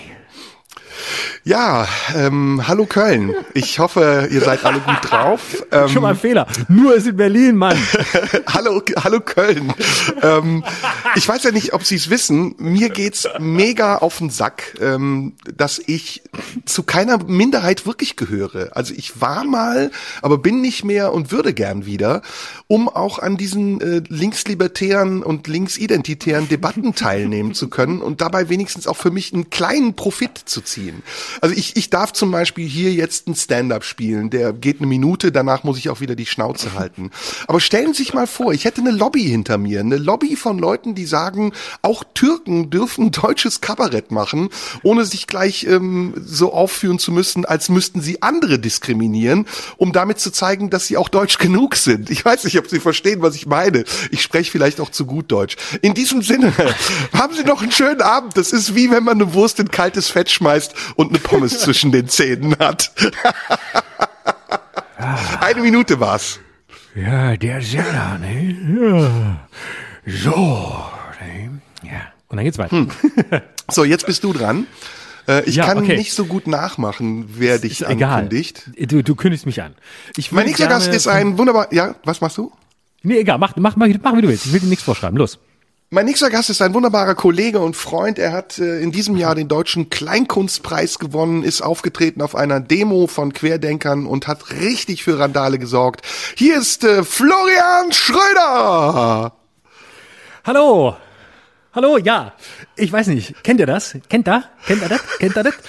Kennt ihr das? Ich weiß nicht. Also ich wollte jetzt eigentlich hier gar nicht mal parodieren, aber ich wollte aber kennt ihr, kennt ihr sagen, weil ich da weiß, dann kommen wir schneller rein. So, aber jetzt bin ich schon wieder zu ironisch, wollte ich eigentlich gar nicht sein. Ähm, denn ich ähm, wollte eigentlich eher was äh, Aktuelles erzählen. Und zwar, ich weiß nicht, äh, äh, kennt ihr das? Kennt ihr das? Also ähm, es ist zum Beispiel so, äh, in der Werbung. Ne? In der Werbung, ich weiß nicht, kennt, ihr Werbung? Werbung, kennt ihr? Ähm, wenn, wenn ihr Werbung kennt, dann kennt ihr auch, dass da zum Beispiel steht, ähm, Käse mit 10% Fett. 10%. Versteht ihr? 10%. Kennt ihr? 10%. 10 ist nicht viel. Ne? Ist nicht viel. Aber jetzt pass auf, jetzt pass auf. Jetzt haben Studien ergeben, ne? Studien haben ergeben, äh, dass äh, das gar nicht stimmt. Ne? Also, also jetzt stopp, warte, warte, warte, warte. Kennt ihr, kennt ihr? Äh, das stimmt natürlich schon. Also das mit den 10% Fett stimmt. Ob das, ich will jetzt nicht sagen, dass gelogen ist, wenn das die Käsefirma draufschreibt. Aber was die euch verschweigen, Leute, was die euch verschweigen ist, ähm, dass 90% Scheiße da drin ist. Ja, also nur 10% Fett und die, der Rest sind Chemikalien, Abfälle aus dem Meer, Kuhscheiße, ähm, äh, äh, Batterien, die ihr weggeworfen habt. Eure Batterien sind in ist um. eurem Käse. So, Schlusspointe. Und da Super, bin ich, äh, ich, ich finde vor allem, da war jetzt auch, ich muss mich mal kurz selbst loben, ich finde, da war alles drin. Ja. Von so einem Comedy-Einstieg, so ein bisschen Mario Bart-mäßig, dass man so denkt, oh Gott, oh Gott, jetzt driftet er ab, jetzt ist, oh, jetzt will er ins Olympiastadion. Aber gleichzeitig hole ich mir dadurch natürlich wahnsinnig viele Leute, die mir sonst nicht zugehört hätten. Dann so ein bisschen was Alltägliches aus dem Supermarkt und dann aber auch eine, nochmal eine harte Statistik hinten dran. Da hätte ich dann, eigentlich hätte ich da das Flipchart rausgeholt, um die 10% und die 90 zu visualisieren, damit der Zuschauer nicht überlastet ist mit der Vorstellung dieser Zahlen. Aber Big Point wäre Lauterbach-Verarsche gewesen. Also ich hätte Ja, an deiner Stelle noch den Lauterbach eingebaut. Zu erwartbar, zu erwartbar. Ich Lauterbach als Mario. Barth. Kannst du das? Kannst du, äh, äh, mach mal Lauterbach als Mario Barth. Mach mal, mach mal, mach mal. Ganz Mach ehrlich, mal, mach mal, doch keine mach mal. Pa- Warte, entschuldige mal. Ist doch, ich bin doch nicht deine Parodie. Ich bin Kennen doch nicht Sie deine meine Parodie-Jukebox Freundin? hier. Aber Ja, allein mach schon, wenn du mach sagst, kennen Sie, äh, äh, Moment, wir wir müssen ein bisschen besoffen klingen. Äh, kennen Sie das? Ich habe keine Freundin und bin Epidemiologe. Da kann man sich den ganzen Tag äh, hochrechnen, wo man sich ansonsten was anderes hochmacht. Komm, ist okay, vergiss es. Nein, kennt er, kennt er, kennt er meine Freundin, also, also kennt er, kennt er, kennt er, also meine Freundin, also heißt, hat, heißt er also Corona, kennt er, kennt er Corona, kennt er, also meine, meine Freundin, die Corona, also, also ich weiß nicht, ob sie kennt, kennt er, äh, die ist also meine Freundin, weil also ich bin schon seit einem Jahr, also, also mit ihr zusammen. Und also, also mein Problem ist aber also, also, äh, die, die Corona, sie ist wirklich, also, sie ist Hammer, Hammer, ich weiß nicht, kennt er Hammer, kennt er manchmal, Hammer hole ich manchmal bei Markus Lanz auch aus, wenn die Inzidenz so hoch, aber anderes Thema. Und kennt er, meine Freundin hat das Problem, aber, äh, sie, meine Freundin fickt alle, also die Corona, die fickt Amerika, Geil, wenn China, Lauterbach die ficken sagt. Alle, fickt auf, fickt alles durch. Und das ist also mein Problem und da rufe ich jetzt mal bei also Jürgen Domian, kennt er Domian, kennt er, danke. Sag mal, ähm, also, das war der unterhaltsame Teil. Ähm, Jetzt ist wieder ernst du- hier, Schluss, wir sind nicht zum Spaß hier. Haben wir noch ein Thema? Wir hatten die letzten Wochen, wollten wir über Treue sprechen. Äh, wir haben aber, ich habe auch noch ein Thema, aber hast du noch eins? Sag mal, was Mhm. Ja, hast ich du hätte denn? die, ich habe die, äh, die, ich habe die Fortsetzung, ähm, ich habe die Fortsetzung der Treue noch auf der Liste. Ich ähm, wollte auf jeden Fall, um noch ein bisschen Energie in die Show zu kriegen, habe ich mir vorgenommen, auf jeden Fall noch mal äh, einfach nur Annalena Baerbock zu sagen, weil ich glaube, dann kommt, äh, dann kommt gute Stimmung auf. Oh, da müssen, muss ich uns kurz mal ähm, uns korrigieren. Ich habe uns beide. Mir hat nämlich jemand, ach genau, und äh, heute wollte ich unbedingt noch ein paar Nachrichten vorlesen, die so gekommen sind. Das haben wir schon seit Wochen versprochen. Ähm, da haben wir uns wirklich letzte Woche, ähm, glaube ich, ähm, hat uns die, die, die Aktualität überholt.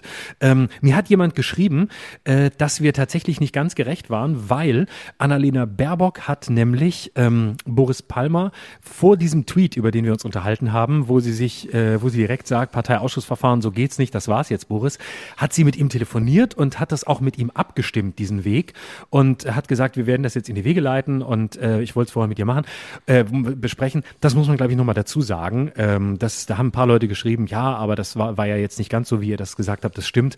Das wussten wir entweder zu dem Zeitpunkt noch nicht, als wir aufgenommen haben, oder es ist uns durchgerutscht. Deswegen wollte ich das gerne noch als kleinen Nachtrag und journalistische Korrektheit nachliefern. Hm, ja, gut, aber das haben wir ja schon mal gesagt. Wir reden hier frei und da kommen immer wieder Sachen vor, die man korrigieren kann. Ich bin ja. Typ, ich entschuldige mich gern. Das weißt du und ich möchte keine Show hier ähm, äh, durchgehen lassen, ohne dass ich nicht was gerade rücke oder sage, dass es mir leid tut oder dass es falsch war. Das weißt du. Okay. Das, das ist mir wichtig, weil ich Christ bin. Also ich würde heute gerne mit dir ein Thema besprechen, jetzt in der ja, letzten Hälfte, wir haben noch genug Zeit der Sendung, das ein bisschen äh, Bindeglied ist zwischen all den Dingen, die wir gesprochen haben, weil es auch wieder was mit ähm, Adorno zu tun hat, weil es was mit den Nationalsozialisten zu tun hat, aber auch mit der Frage des Nahen Ostens. Ähm, und zwar würde ich ähm, das Wort Manipulation gerne mal mit dir besprechen und mhm. ähm, den manipulativen Charakter und den manipulativ autoritären Charakter. Ich mhm. weiß nicht, ob du dazu was, äh, ob dir was dazu einfällt oder ob du sagst, nee, das ist zu weit hergeholt. Nee, gar nicht. Ähm, das äh, setzt ja ein bisschen äh, das setzt ein bisschen an, gerade bei meinem kleinen, bei meinem kleinen Stand-up und meiner Werbeidee. Ähm, da sind wir ja im Grunde schon von der anderen Seite betrachtet mitten im Thema. Also ist Werbung Manipulation? Ist also äh, beispielsweise so eine Aufschrift wie nur zehn Prozent Fett, mit der natürlich kein Mensch was anfangen kann, weil niemand weiß, ist das jetzt viel oder wenig. Ähm, äh, oder 90 Prozent fettfrei, ähm, womit man sagt, da sind 10 Prozent Fett drin, was ja dann auch wieder bedeuten könnte, es ist richtig viel. Ist, sind wir da schon im Bereich der Manipulation oder sind wir da noch im Bereich der Kommunikation, in der man eben ähm, quasi einen Aspekt, der in der Sache hoffentlich richtig ist, nach vorne stellt? Ähm, und das ist ein Bereich äh, der, der Manipulation. Und ich, meine Assoziation im ersten Moment ist, mit Manipulation geht's mir als Begriff oft so, ähm, wie mit vielen anderen, sie werden mir zu inflationär benutzt, weil ich sie äh, zu zentral finde, weil ich sie zu wichtig finde und weil wir sie nicht entwerten sollten, weil es eben sehr viel Manipulation gibt und sehr viel gibt, wo dieser Begriff richtig ist und angemessen ist. Und deswegen bin ich immer vorsichtig zu sagen, ähm, alles ist Manipulation oder wir werden manipuliert. Aber ähm, dass das ein großes Thema ist, äh, ist äh, sehe ich auf jeden Fall so. Und dass wir sehr viel von Manipulation ähm, umgeben sind, insbesondere durchs, durchs Internet und durch ähm, Quellen, die wir häufig nicht kennen, auch journalistische Quellen, die wir nicht kennen.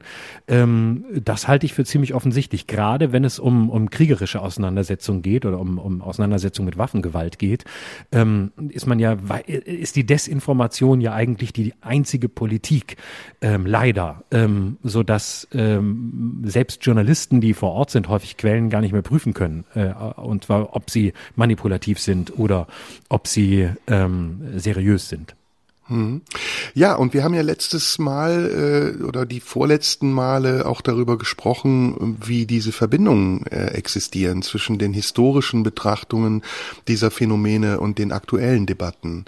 Und ähm, davon ausgehend würde ich gerne auch nochmal eben über den manipulativen Charakter sprechen, der ja ähm, übrigens, das ähm, habe ich ja eben schon gesagt, das hat wieder was mit Adorno zu tun, als gefährlichste Form autoritätsgebundener Subjektivierung gilt.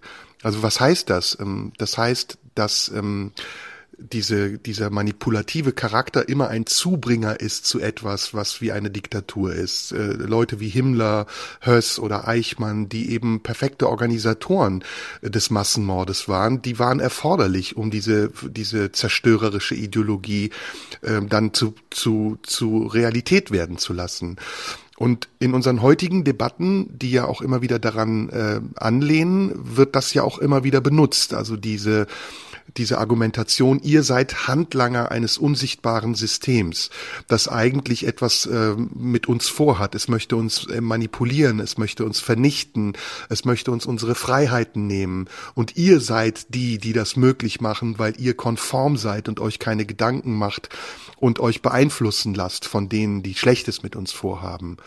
Und das ist echt interessant, weil es jetzt gerade ja noch auch die Debatte um den Eichmann-Prozess gab vor kurzem. Ich weiß nicht, ob du das mitbekommen hast mhm. ähm, in Israel und überhaupt die Auseinandersetzung mit dem Nationalsozialismus ja immer so eine Parallelauseinandersetzung ist zu den Dingen, die wir heute besprechen ähm, mhm. und die auch immer wieder Berührungspunkte haben zu den vielen unterschiedlichen Aspekten, die wir beleuchten.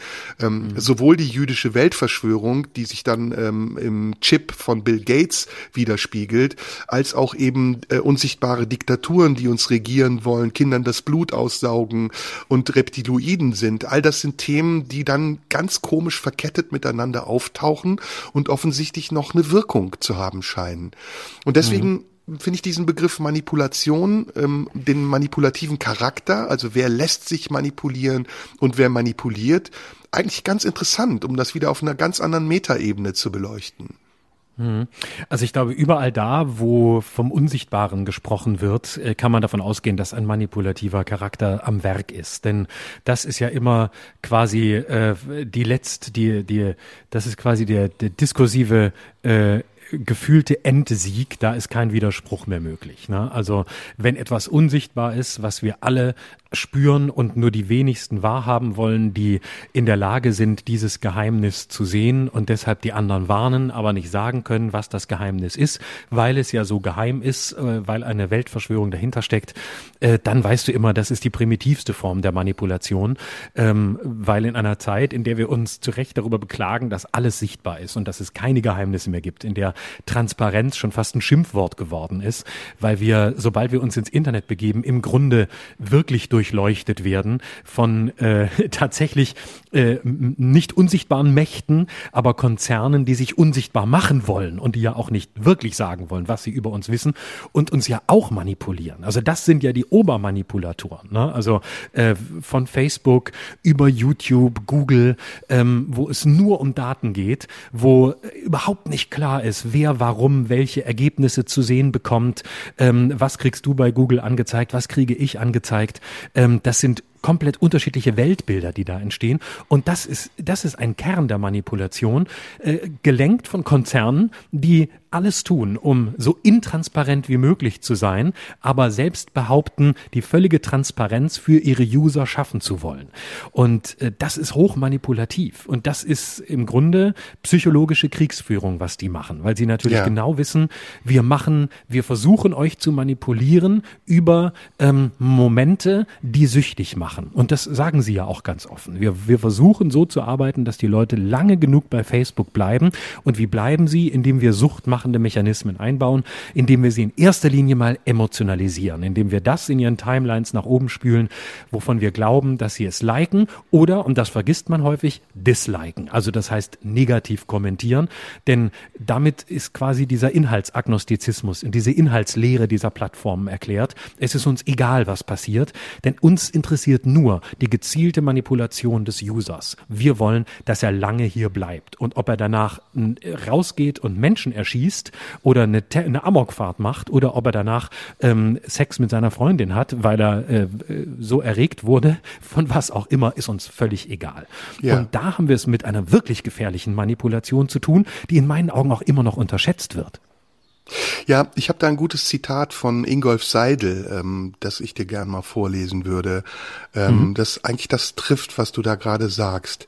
Ähm, die beschädigte Form moderner Subjektivität ist dem allgemeinen kapitalistischen Tauschverhältnis geschuldet, welches die menschlichen Beziehungen vollkommen durchdringt und gestörte Subjektivierung produziert. Je mehr die Vergesellschaftung des Individuums zunimmt, desto stärker hat es sich in vorgegebene Funktionen einzupassen. Individualität, deren Prinzip schon immer ein widersprüchliches gewesen ist, gerinnt so vollends zu dem, was Marx und die kritische Theorie als Charaktermaske ihrer Träger bezeichnet. Letztendlich wird das Individuum selbst zur Funktion. Das Ideal spätkapitalistischer Individualität gründet in Regression oder Absenz des Ich. Es findet seinen Ausdruck in einer Ersatzindividualität, für welche die Identifikation mit Kleidungsmarken wie Carhartt und Nike, Hugo Boss oder Benetton ein Ausdruck ist. Ein Substitut des Gewissens bieten Greenpeace, Aktionen zum Umweltschutz gesponsert von Radeberger und die Bild-Zeitung. Dem monadisierten Selbst werden Anpassung, Lifestyle und Glück als Ideologie serviert, statt es Bewusstsein entwickelt. So bleibt das Gegebene das Unvergängliche. Also es berührt in vielen Punkten das, was wir sagen. Ne? Und es sind äh, Stichworte, die wir auch besprochen haben. Kapitalismus, Marx kommt drin vor, äh, Adorno, Nationalsozialismus. Also da steckt sehr viel drin. Und ich glaube, wir sind da auch auf einer ganz guten Spur, oder? Mhm. Aber was macht den, äh, was macht den manipulativen Charakter aus? Also warum gibt es äh, manipulative Charaktere, auf die ähm, individualpsychologisch, also Menschen einzeln ähm, reinfallen, aber auch ganze ganze Gesellschaften, ganze ganze Länder, ähm, ganze Kontinente? Ähm, und ich glaube, dass der, dass der Manipulator, ähm, der erfolgreiche, äh, zunächst mal ähm, ganz viel ähm, äh, Empathie haben muss muss. Ne? Also er muss sich genau einfinden können in denjenigen oder diejenigen, die er manipulieren will. Er muss oh ja, genau wissen, oh ja. wo ist die, wo ist die sensible Stelle? Wo ist im Moment gerade ähm, das Moment, wo ich äh, reinkomme? Also wo ist die Unsicherheit? Wo ist ähm, äh, wo ist die äh, die die äh, die Ausweglosigkeit? Ähm, wo ist im Moment ähm, der Feind zum Beispiel? Also nehmen wir jetzt mal als Beispiel die AfD oder, oder andere rechtspopulistische Parteien da ist natürlich der der äh, der Moslem als Feind ist natürlich ähm, wunderbar. Äh, der pflanzt sich fort wie die Karnickel. Ähm, der will uns überrollen und der wird uns übernehmen. Und wenn wir die alle reinlassen, die nehmen uns unsere Frauen weg, die schwängern die alle, die kriegen alle von denen Kinder. Und da die denen fünf machen und nicht wie wir anderthalb ähm, statistisch, weil wir alle arbeiten wollen, deswegen werden die uns irgendwann übernehmen und deswegen müssen wir alles dicht machen und dürfen keine von denen aufnehmen. So ganz simples Bild. Das heißt aber, da musst du ja zunächst schon wissen, so wo ist eigentlich der Angriffspunkt? Wo kann ich reingehen? Wo ist, wie, wie kriege ich, wie kriege ich als Manipulator die Menschen da, wo sie am ängstlichsten sind? Und das ist, glaube ich, der entscheidende Punkt für den erfolgreichen Manipulator. Zu wissen, wo ist der Schwachpunkt? Wo ist die Angst? Ja, äh, das stimmt, wobei Manipulation ja hier ähm, von denen ähm, ausgeführt wird, die die Manipulation einer Instanz weitertragen. Ne? Also es geht hier bei mir äh, nicht nur um den, den Hauptmanipulierenden, das heißt derjenige, der dich zum Instrument für sein Anliegen machen will, sondern es geht auch um die Nebenmanipulierenden, die das verwirklichen, weil sie autoritätshörige äh, Individuen sind, die das für richtig halten, was man ihnen sagt. Also es ist eine mhm. Kettenreaktion sozusagen. Aber mhm. zunächst mal gebe ich dir recht. Also ähm, es beginnt Manipulation gehen wir vielleicht mal ein paar Stufen nochmal runter beginnt ja damit, dass jemand ein verstecktes Anliegen oder vielleicht sogar ein offensichtliches Anliegen, was er hat, durch einen äh, Ersatzmechanismus erreicht, indem er dir etwas vortäuscht, zu wollen oder dir vielleicht zu tun, Gutes oder ein Gefallen, äh, was er aber eigentlich nicht vordergründig will, sondern im Hintergrund hat er eine andere Absicht. Ähm, mhm. Ein simples Beispiel, ähm, wenn du mir noch ein, mm, ein Bonbon gibst, dann werde ich dich belohnen. Ja, das ist schon eine Manipulation, mhm. weil damit mhm. ähm, nehme ich dir sozusagen die Entscheidung ab und verlocke dich mit einer Belohnung und überlasse es mhm. dir nicht zu entscheiden, ob du sagen kannst, nö, ich will gerade nicht, weil ich ähm, kann nicht, ich habe keine Lust, sondern ich du sanktionierst sogar vielleicht in dem Moment, in dem ich dir sage, wenn du es nicht tust, dann werde ich aber böse. Auch das ist ja eine Form von hinterhältiger Manipulation.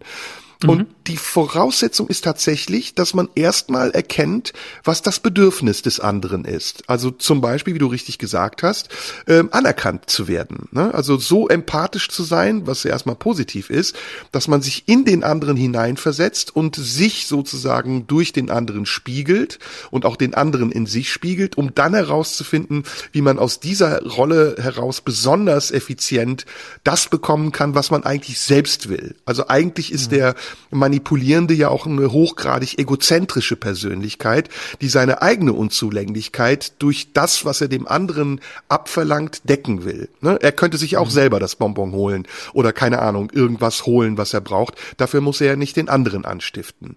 Das ist die mhm. Grundvoraussetzung. Von dort geht es aus. Und dann kann man es natürlich auch auf die Gesellschaft übertragen. Wie manipuliert die Politik uns oder wie manipulieren uns die Interessen der Politiker? Und mm, ist das, was wir Mitbestimmung nennen oder das, was uns als Mitbestimmung, jetzt sage ich es mal ein bisschen tendenziös, vorgegaukelt wird, wirkliche Mitbestimmung? Leben wir wirklich in einer Demokratie, in der jeder Einzelne, jedes Individuum in einem gleichmäßig großen Anteil mitbestimmen kann, was für die Allgemeinheit gilt? Oder gibt es nicht auch einen Druck der Allgemeinheit auf das Individuum und letztendlich kann das Individuum nur zustimmen oder ablehnen? Das sind, das sind, glaube ich, mhm. Fragen, die man dann übertragen kann. Mhm. Also die, ähm, die Grundkonstante der Manipulation als ähm, etwas, äh, was man im anderen quasi erreichen will, ähm, was man vielleicht auch in sich selbst nicht erreicht. Ne? Denn das ist, glaube ich, ein ganz wichtiger Punkt, die eigene Unzulänglichkeit äh, auf den anderen zu übertragen, um das zu bekommen vom anderen, ähm, was man selbst in sich auch nicht realisieren kann, weswegen man ja den anderen, den anderen manipulieren muss. Und ähm, ich frage mich zwei Dinge. Das eine ist ja, ähm, Manipulator zu sein ähm, oder manipulativ zu arbeiten. Das ist ja übrigens auch in unserer Arbeit ganz essentiell. Also in unserer Bühnenarbeit beispielsweise geht es ja ganz oft drum, dass wir das Publikum manipulieren, aber eben mit einem Zweck, nämlich mit einem zum Zwecke der Irritation ähm, und zum Zwecke mit der der sagen wir mal der der Aufklärung oder des des Aufweckens und zu sagen so so leicht seid ihr mir gefolgt, ne? so ein bisschen wie dieser Roman Die Welle, ne? wo man einfach weiß, okay, es geht aber um eine andere Absicht. Das heißt, am Ende ähm, ist klar, äh, worum es hier geht, nämlich den Leuten, Leuten ihre eigene Verführbarkeit ähm, aufzuzeigen zeigen. Und das bringt mich zu dem Punkt, ähm, dass man ja auch paradox intervenieren kann. Man kann sagen, okay, da gibt's den Manipulator, das ist der böse Täter. Ähm, das steht mal zunächst für sich, das ist auch nicht in Frage zu stellen. Aber auf der anderen Seite gibt's ja die Manipulierten. Und äh, da würde ich gerne an dem Punkt einhaken, den du angesprochen hast. Sind die, die manipuliert werden, nicht auch manchmal diejenigen, die die Entscheidung treffen, manipuliert werden zu wollen? Könnte mhm. man nicht auch sagen, auch da gibt es ein aktivisches Moment? Und wäre das nicht der Ansatzpunkt einer Therapie, dass man fragt, warum hast du dir immer wieder ähm, etwas gesucht, wovon du oder von wem du manipuliert werden konntest. Man kann ja auch paradox intervenieren und fragen, was ist eigentlich der Vorteil, ähm, ein Leben zu führen, in dem man manipuliert wird. Das könnte, es könnte ja auch einen Vorteil geben. Das ist ein bisschen wie wenn man sagt, okay, da ist jemand da, der erzählt mir jetzt seit einem Jahr, wie scheiße seine Beziehung ist und wie furchtbar die Person ist, mit der er zusammenlebt. Und irgendwann sagst du, okay, aber dann trenn dich doch. Ja, nee, aber warum tust du denn nicht jenes? Und du versuchst alles, um denjenigen auf eine Spur zu bringen. Und am Ende merkst du, du musst ihn eigentlich fragen, was ist dein Vorteil, in dieser für dich so furchtbaren Beziehung und Konstellation zu bleiben? Denn irgendeinen Vorteil muss es ja geben. Gibt es einen Vorteil, manipuliert zu werden? Das ist quasi die Frage, die ich mir stelle. Super, das ist super. Und äh, ich bin total happy, dass wir dieses Thema besprechen, weil ich finde, dass es ein ganz vielschichtiges Thema ist, was fast alle Dinge, die wir bisher hier besprochen haben, berührt.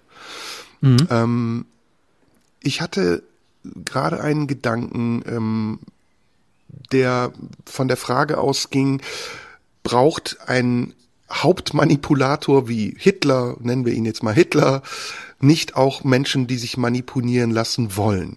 Ne? Und mhm. das ist ja eine These von Hannah Arendt bis äh, allen, die Hitler, Ian Kershaw, allen, die Hitler analysiert haben, ähm, dass Hitler ohne Volk nicht funktioniert hätte. Hitler mhm. wäre ohne die Menschen, die ihm gefolgt sind und die die vielen kleinen Hitlers waren, die den einen großen Hitler möglich gemacht haben, äh, niemals aufgetaucht in der Geschichte. Und die Frage ist, wenn wir nochmal über Lösungen sprechen, ähm, wie können wir heute aus den Erkenntnissen der Vergangenheit, nämlich dass diese Funktion, dass dieser Mechanismus funktioniert hat, dass wenn ein großer Hitler kommt, der in der Identitätssuche der vielen kleinen Hitlers ein Bindeglied oder ein übergeordnetes Glied äh, werden kann, sich etwas daraus etwas entstehen lässt, was ganz stark und gewaltig wird und andere wiederum, die damit nichts zu tun haben oder sich der Manipulation widersetzen wollen, vernichten kann. Wie können wir aus dieser Erkenntnis der Vergangenheit in der Gegenwart lernen? Und ich glaube, wenn wir dann nochmal an den Anfang unserer heutigen Folge zurückgehen, dass der Verzicht auf diesen subjektiven Aspekt des Individuellen äh, ganz viel auch was mit Identitätsbehauptung zu tun hat und wir eigentlich lernen müssen, uns nicht nur auf einer wirtschaftlichen Ebene zu globalisieren und zu sagen, die Märkte sind gleich, sondern wir müssen uns auch auf einer psychologischen Ebene globalisieren und sagen, die Menschen sind gleich. Und es spielt keine Rolle, woran dieser Mensch glaubt, ob er Jude ist oder ob er Moslem ist. Es spielt keine Rolle, welche Fahne er zu seiner nationalen Identität äh, zuordnet. Ob das eine tunesische, eine türkische, eine palästinensische oder irgendeine andere Symbolfahne ist, die er braucht, um seine Identität damit zu markieren. Sondern die Basis unseres Zusammenseins ist erstmal, dass wir alle eins sind und dass wir uns alle in den Grundstrukturen unseres Menschseins ähneln sind oder fast sogar identisch sind, um diesen Begriff jetzt mal in einem anderen Zusammenhang zu bringen. Denn identisch hat ja mit der Identitätspolitik, die separatistisch ist, erstmal nichts zu tun. Sie ist sogar das Gegenteil von identisch. Die Identitätspolitik mhm. ist immer auf die Trennung aus und auf die Markierung der Unterschiede, während identisch zu sein erstmal das Gemeinsame betont.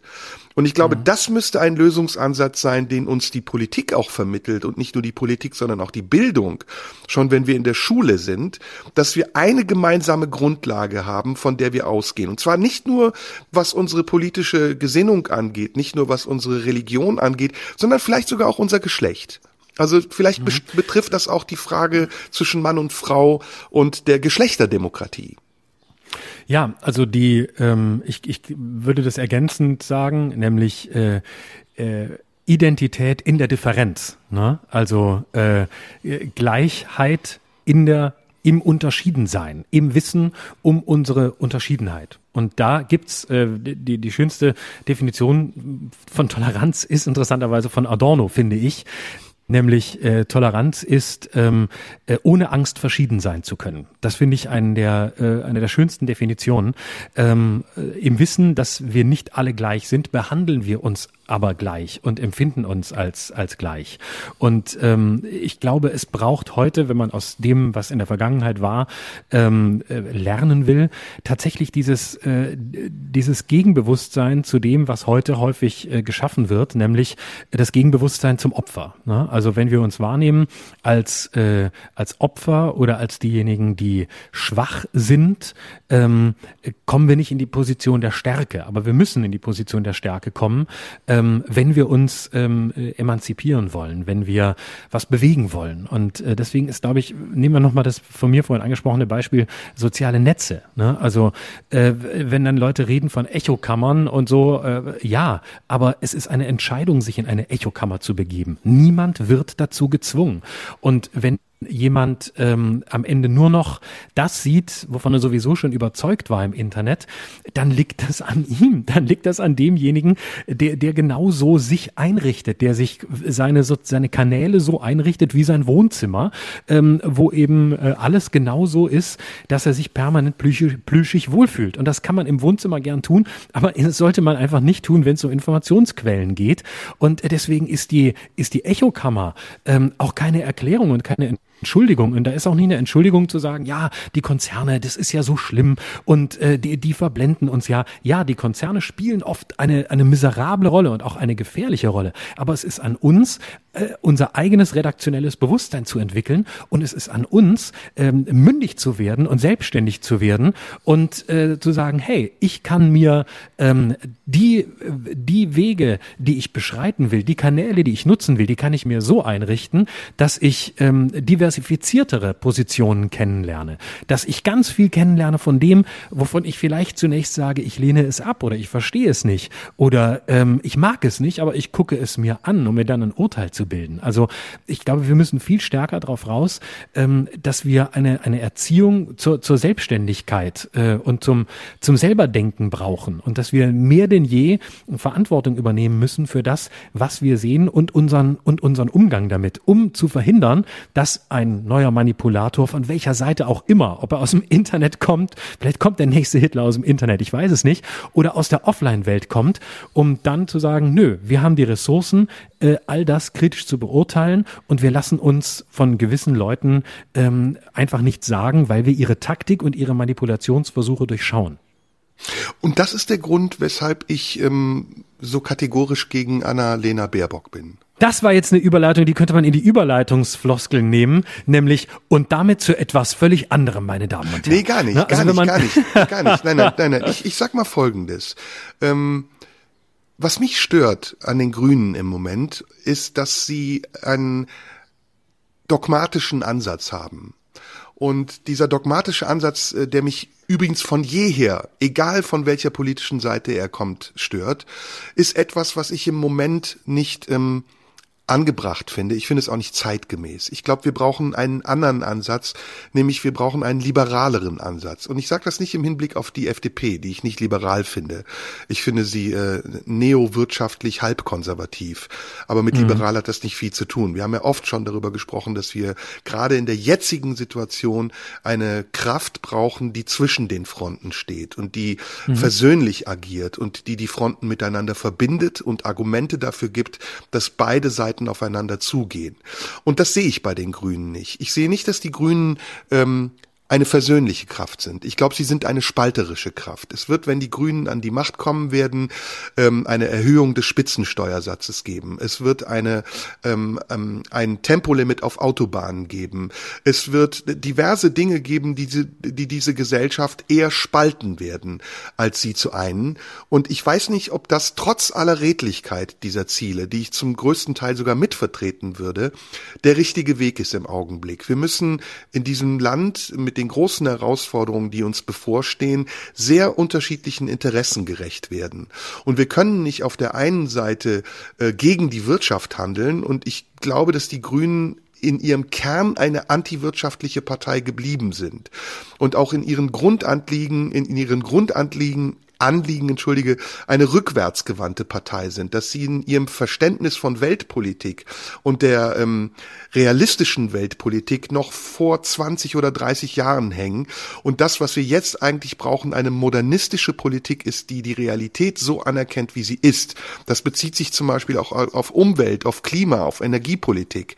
Wir, wir, wir müssen heute dringend zum Beispiel ähm, mehr, äh, als wir über Elektroautos nachdenken, auch über andere Alternativen in der Infrastruktur, im Verkehr, in der Logistik nachdenken. Und da ist, wenn du das Parteiprogramm der Grünen liest, nicht viel wirklich wirklich Neues, Modernes drin.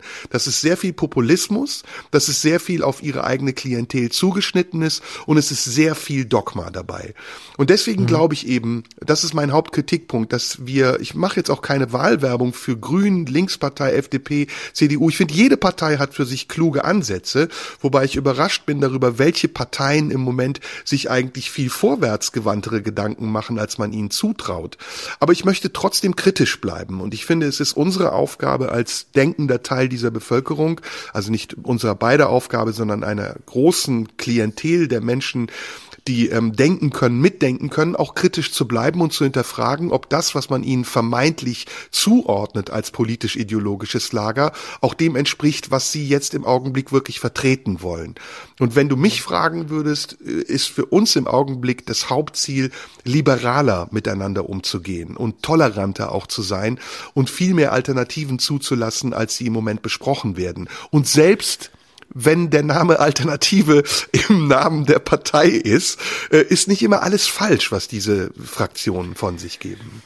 Also ich, ähm, ich sehe das nicht ich so Ich weiß, dass das bei ich, dir Angst auslöst.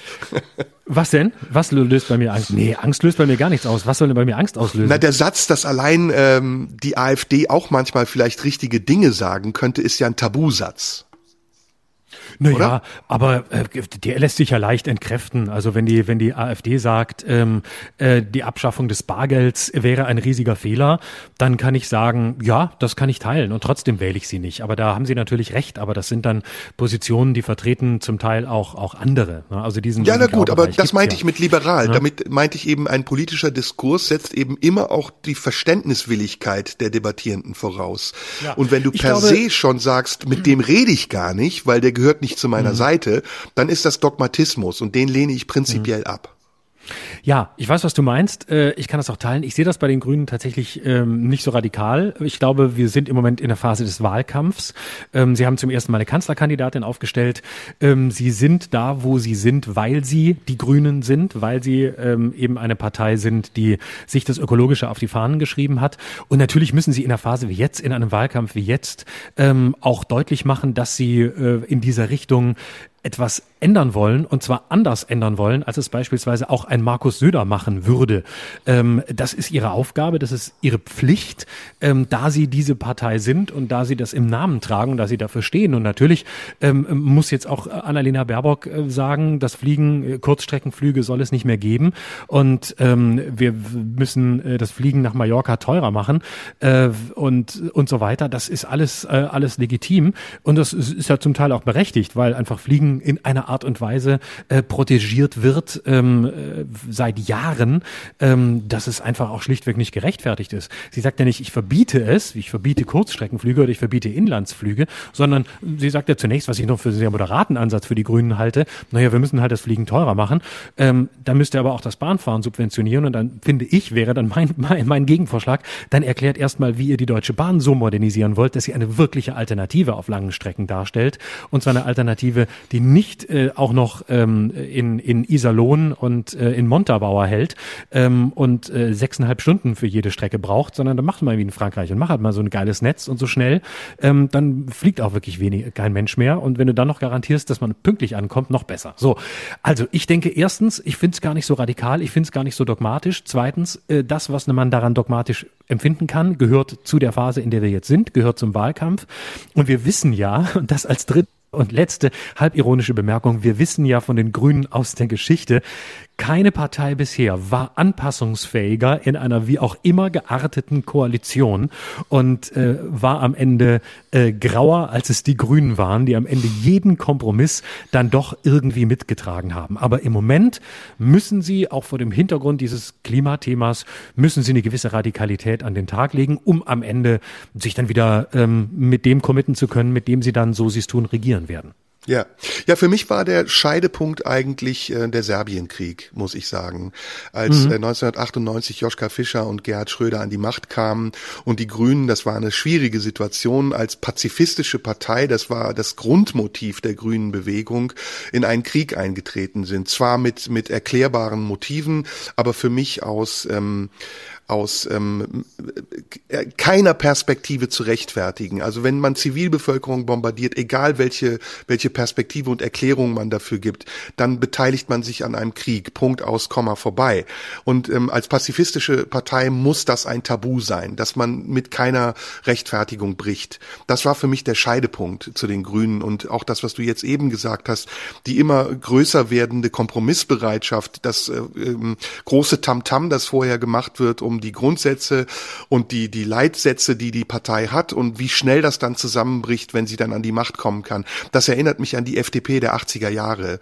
Und ähm, wenn du dann siehst, wie Winfried Kretschmann in Baden-Württemberg regiert, äh, eigentlich ist er nichts anderes als ein grün angemalter Schwarzer, ähm, äh, fast schon fast schon rigider als Erwin Teufel und äh, Oettinger und alle anderen Ministerpräsidenten zuvor, dann äh, wundert mich das, dass die Menschen, also äh, ein Großteil der Menschen, die Grünen liegen mittlerweile bei 20 20, 25 Prozent in der Bevölkerung, die sie wählen würden, im Augenblick nicht erkennen, was sie eigentlich damit wählen. Sie wählen damit erstmal eine Partei, die klar auf Macht ausgerichtet ist, die regieren will, was übrigens neu ist im Anspruch der Grünen, dass sie auch einen eigenen Kanzlerkandidaten aufstellen oder eine Kanzlerkandidatin aufstellen und ganz souverän einfordern, die Macht zu übernehmen.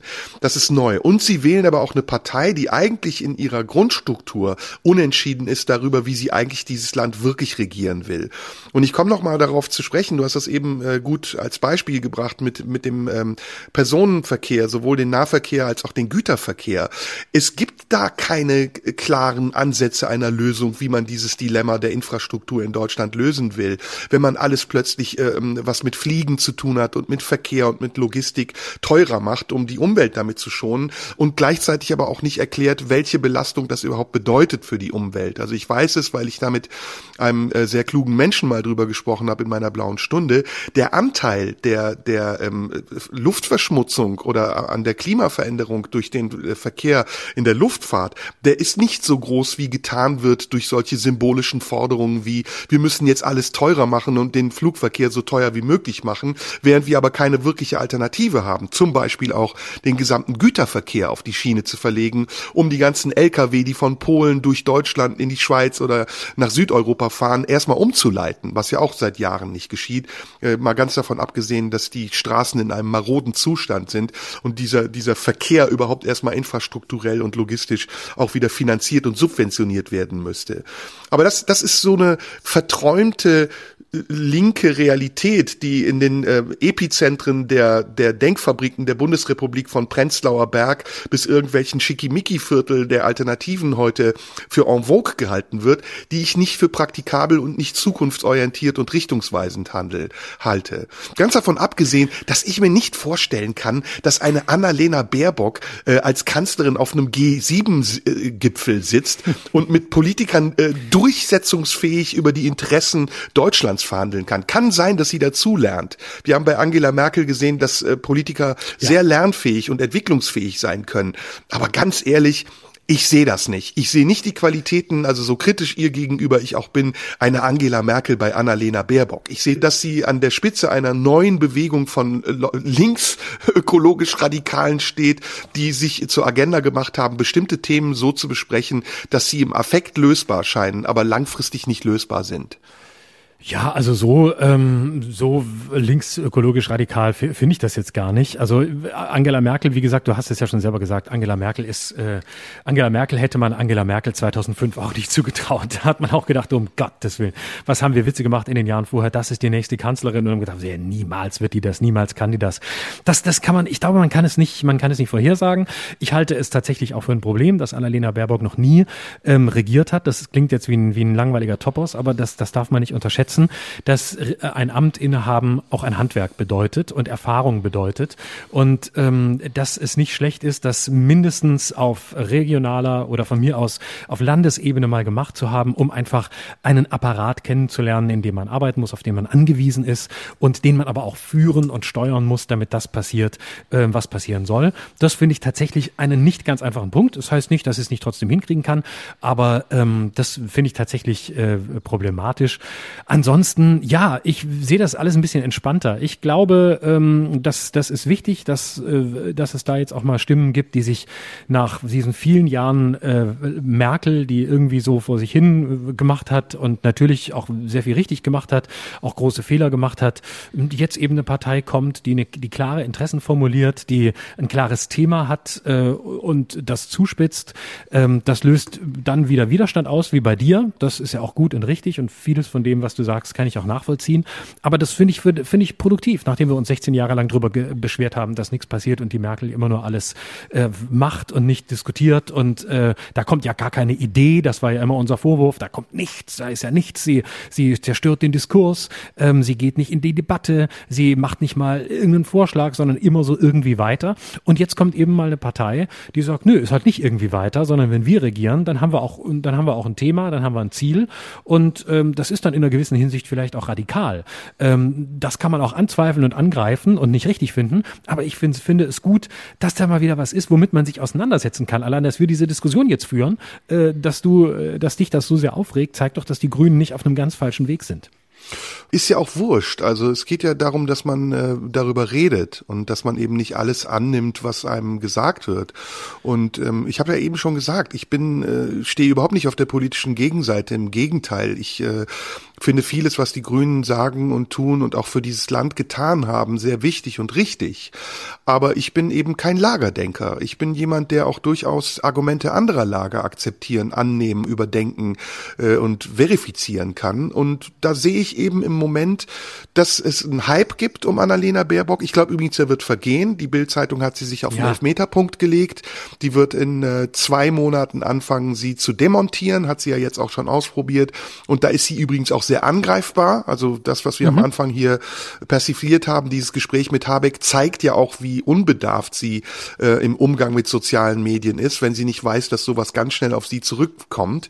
Ähm, wir werden sehen. Ich glaube nicht, dass die Grünen, das ist ja das, was ich befürchte, äh, Regierungspartei mit äh, der Kanzlerin sein werden. Sie werden in der Koalition vielleicht mit der CDU sein. Dann wird es spannend, wie sie sich eben in diesen vier Jahren der ersten Legislaturperiode verhalten werden. Ob sie einknicken werden, ihre Grundsätze, die sie jetzt ziemlich ähm, groß ankündigen, einhalten werden, auch gegen eine CDU, die stärker ist als sie, oder ob sie, ähm, ob sie konsequent bleiben und dann sagen, nö, mit uns lässt sich das nicht verwirklichen, also gehen wir wieder in die konstruktive Opposition. Mhm. Ja. ja. ich bin gespannt. Also das äh, ist eine, ich sehe, will auch sagen, das ist jetzt ähm, wichtig, die, dieser, dieser Prozess. Ob sie dann am Ende wirklich Kanzler, ob sie wirklich Kanzlerin wird oder so, ich würde das sehr bezweifeln. Äh, ich glaube, da sind die konservativen Beharrungskräfte in Deutschland deutlich stärker. Und wenn ich heute eine Prognose abgeben würde, dann würde ich sagen, ähm, es wird am Ende doch Laschet gewinnen und es wird eine schwarz-grüne Koalition geben. Und dann äh, sind die Grünen wieder angelegt. ja, das ist doch ein sehr versöhnliches Ende. Meine Prognose ist, es steht nichts fest. Also es, aus meiner Sicht gab es ja, ja. kaum ja, eine Wahl in Deutschland, die so unentschieden war. Es könnte theoretisch sogar Olaf Scholz Kanzler werden. Ähm, theoretisch, ja, sehr theoretisch. Es ist alles möglich. Also die Linkspartei, ja. die FDP ist gerade über zehn. Ähm, es wird Rot-Rot-Grün auf jeden Fall eine Option sein. Die Ampel, die Deutschlandkoalition. Es gibt diverse Möglichkeiten. Die große Koalition, auch die wäre wieder möglich. Ähm, warten wir es ab. Wir können es nur prognostizieren. Wir werden es am Ende sehen. Mein Wunsch, wie gesagt, ist, dass wir nicht als parteipolitischer Gedanke, sondern dass wir als Gesellschaft versuchen, liberaler zu werden und auch andere Ideen zulassen und vielleicht aus diesem Zulassen eine gemeinsame Idee entwickeln. Da sind wir doch vollkommen auf einer Linie. Und deswegen ne? bin ich ja nur der Auffassung, man muss auch die Ideen der Grünen zulassen. So, und um deine Prognosen, und um deine ja. Prognosen äh, nochmal ein bisschen äh, aufzugreifen, du lagst oft richtig, äh, muss ich dir sagen. Ich war erstaunt, wie mhm. du die Amerika-Wahl eingeschätzt hat, hast. Aber Throwback, ähm, vor einigen Folgen hast du über Clubhouse gesprochen. Mhm. und wo ist Clubhouse heute? Ja, das ist äh, nichts geworden. Also ich weiß es nicht. Ich habe die, ich bin da nicht. Ich glaube auch, es hat sich nicht wirklich durchgesetzt. Aber ich krieg's auch nicht mehr so mit. Also ich habe immer noch die App, aber äh, ja, absolut Öfter richtig. Mal da auf mich ich, hören. Äh, Genau, aber ich habe damals auch nicht gesagt, das wird sich durchsetzen oder das ist das neue Heil. Ich, wir haben, ich habe das versucht eher zu reflektieren als das ist jetzt da. Guck mal, was passiert da? Warum ist das da? Wie ist das da? Und lass es uns mal für einen Moment ernst nehmen. Warum? Warum gibt's darum so einen Hype? Also ja. ich glaube nicht, dass ich eine Vorhersage gemacht habe, ob und wie sich das hält, weil ähm, nein, das kann man, und ich will dich doch auch hier nicht. Äh äh, einer Falscheinschätzung überführen. Gegenteil. Aber du hattest damals mit deiner Radikalität äh, und der Ablehnung, äh, da, da war tatsächlich mehr dran, äh, als an meinen Versuchen, das jetzt erstmal zu filetieren, auseinanderzunehmen und zu verstehen und dem damit eine Bedeutung zu geben, die es im Nachhinein tatsächlich nicht hat. Ja, ja. So liegt jeder von uns ab und zu mal richtig. Schön, wir haben genau. schon wieder fast zwei Stunden gesprochen. Boah, ähm, Wahnsinn. Es ist echt eine Therapie, ne? Wir machen echt hier zusammen Voll. eine Therapie, ja. Und ich habe ganz Eigentlich, unironisch, ähm, wofür ich dir wirklich sehr danke, heute sehr viel über den Nahostkonflikt gelernt. Oh ja, das, das freut mich. Ähm, ich lerne übrigens in jeder Folge von dir. Äh, erstmal, ja, ähm, wie, wie geschickt du rhetorisch bist und wie viel du weißt, das habe ich dir schon oft gesagt. Und wie dankbar ich dafür bin, dass wir diesen Podcast hier zusammen machen können. So ist es hier auch. Sehr gut. Sehr. Du wolltest ganz am Schluss noch Zuschauerreaktionen vorlesen. Vergiss es nicht. Ähm, das machen wir jetzt wir haben noch ein paar Woche. Minuten. Das machen wir jetzt nicht, okay, Echt schon wieder? Äh, ich, warte, warte, lass mich mal kurz. Äh, ich Eine einzige. Wir haben noch sechs, sieben Minuten. Äh, hier, das fand ich sehr schön. Guck mal, vom, vom äh, Tobi hat geschrieben. Das war äh, Reaktion aufs, aufs letzte Mal. Hi Florian, danke für euren wahnsinnig tollen Podcast. Selten war es angenehmer, sich dumm zu fühlen äh, muss die Folgen öfter hören und selbst dann bleibt nicht so viel hängen, wie ich gern möchte. Was aus der letzten Folge hängen geblieben ist, ich sehe Scatman John jetzt mit anderen Augen. Danke für eure großartige Inspiration und Gedanken. Und wer diese Anspielung verstehen will, der muss die Folge aus der letzten Woche nachholen. Aha, aha okay. Noch Wegen eine dieser Scat-Partys und äh, deswegen. Ja, ja, ne? So, das nur als kleines. Hast du keine negative hier. Stimme? Instagram ist mein Kanal, da könnt ihr mir schreiben, da gibt's keine negativen Stimmen. Ja, Florian, dann wünsche ich dir eine schöne Woche. Das wünsche ich dir auch. Also, Bis nächste Woche, mein Lieber. bis dann, mach's gut, tschüss. Tschüss. Das war Schröder und Sumunju. Der Radio 1 Podcast. Nachschub gibt's in einer Woche.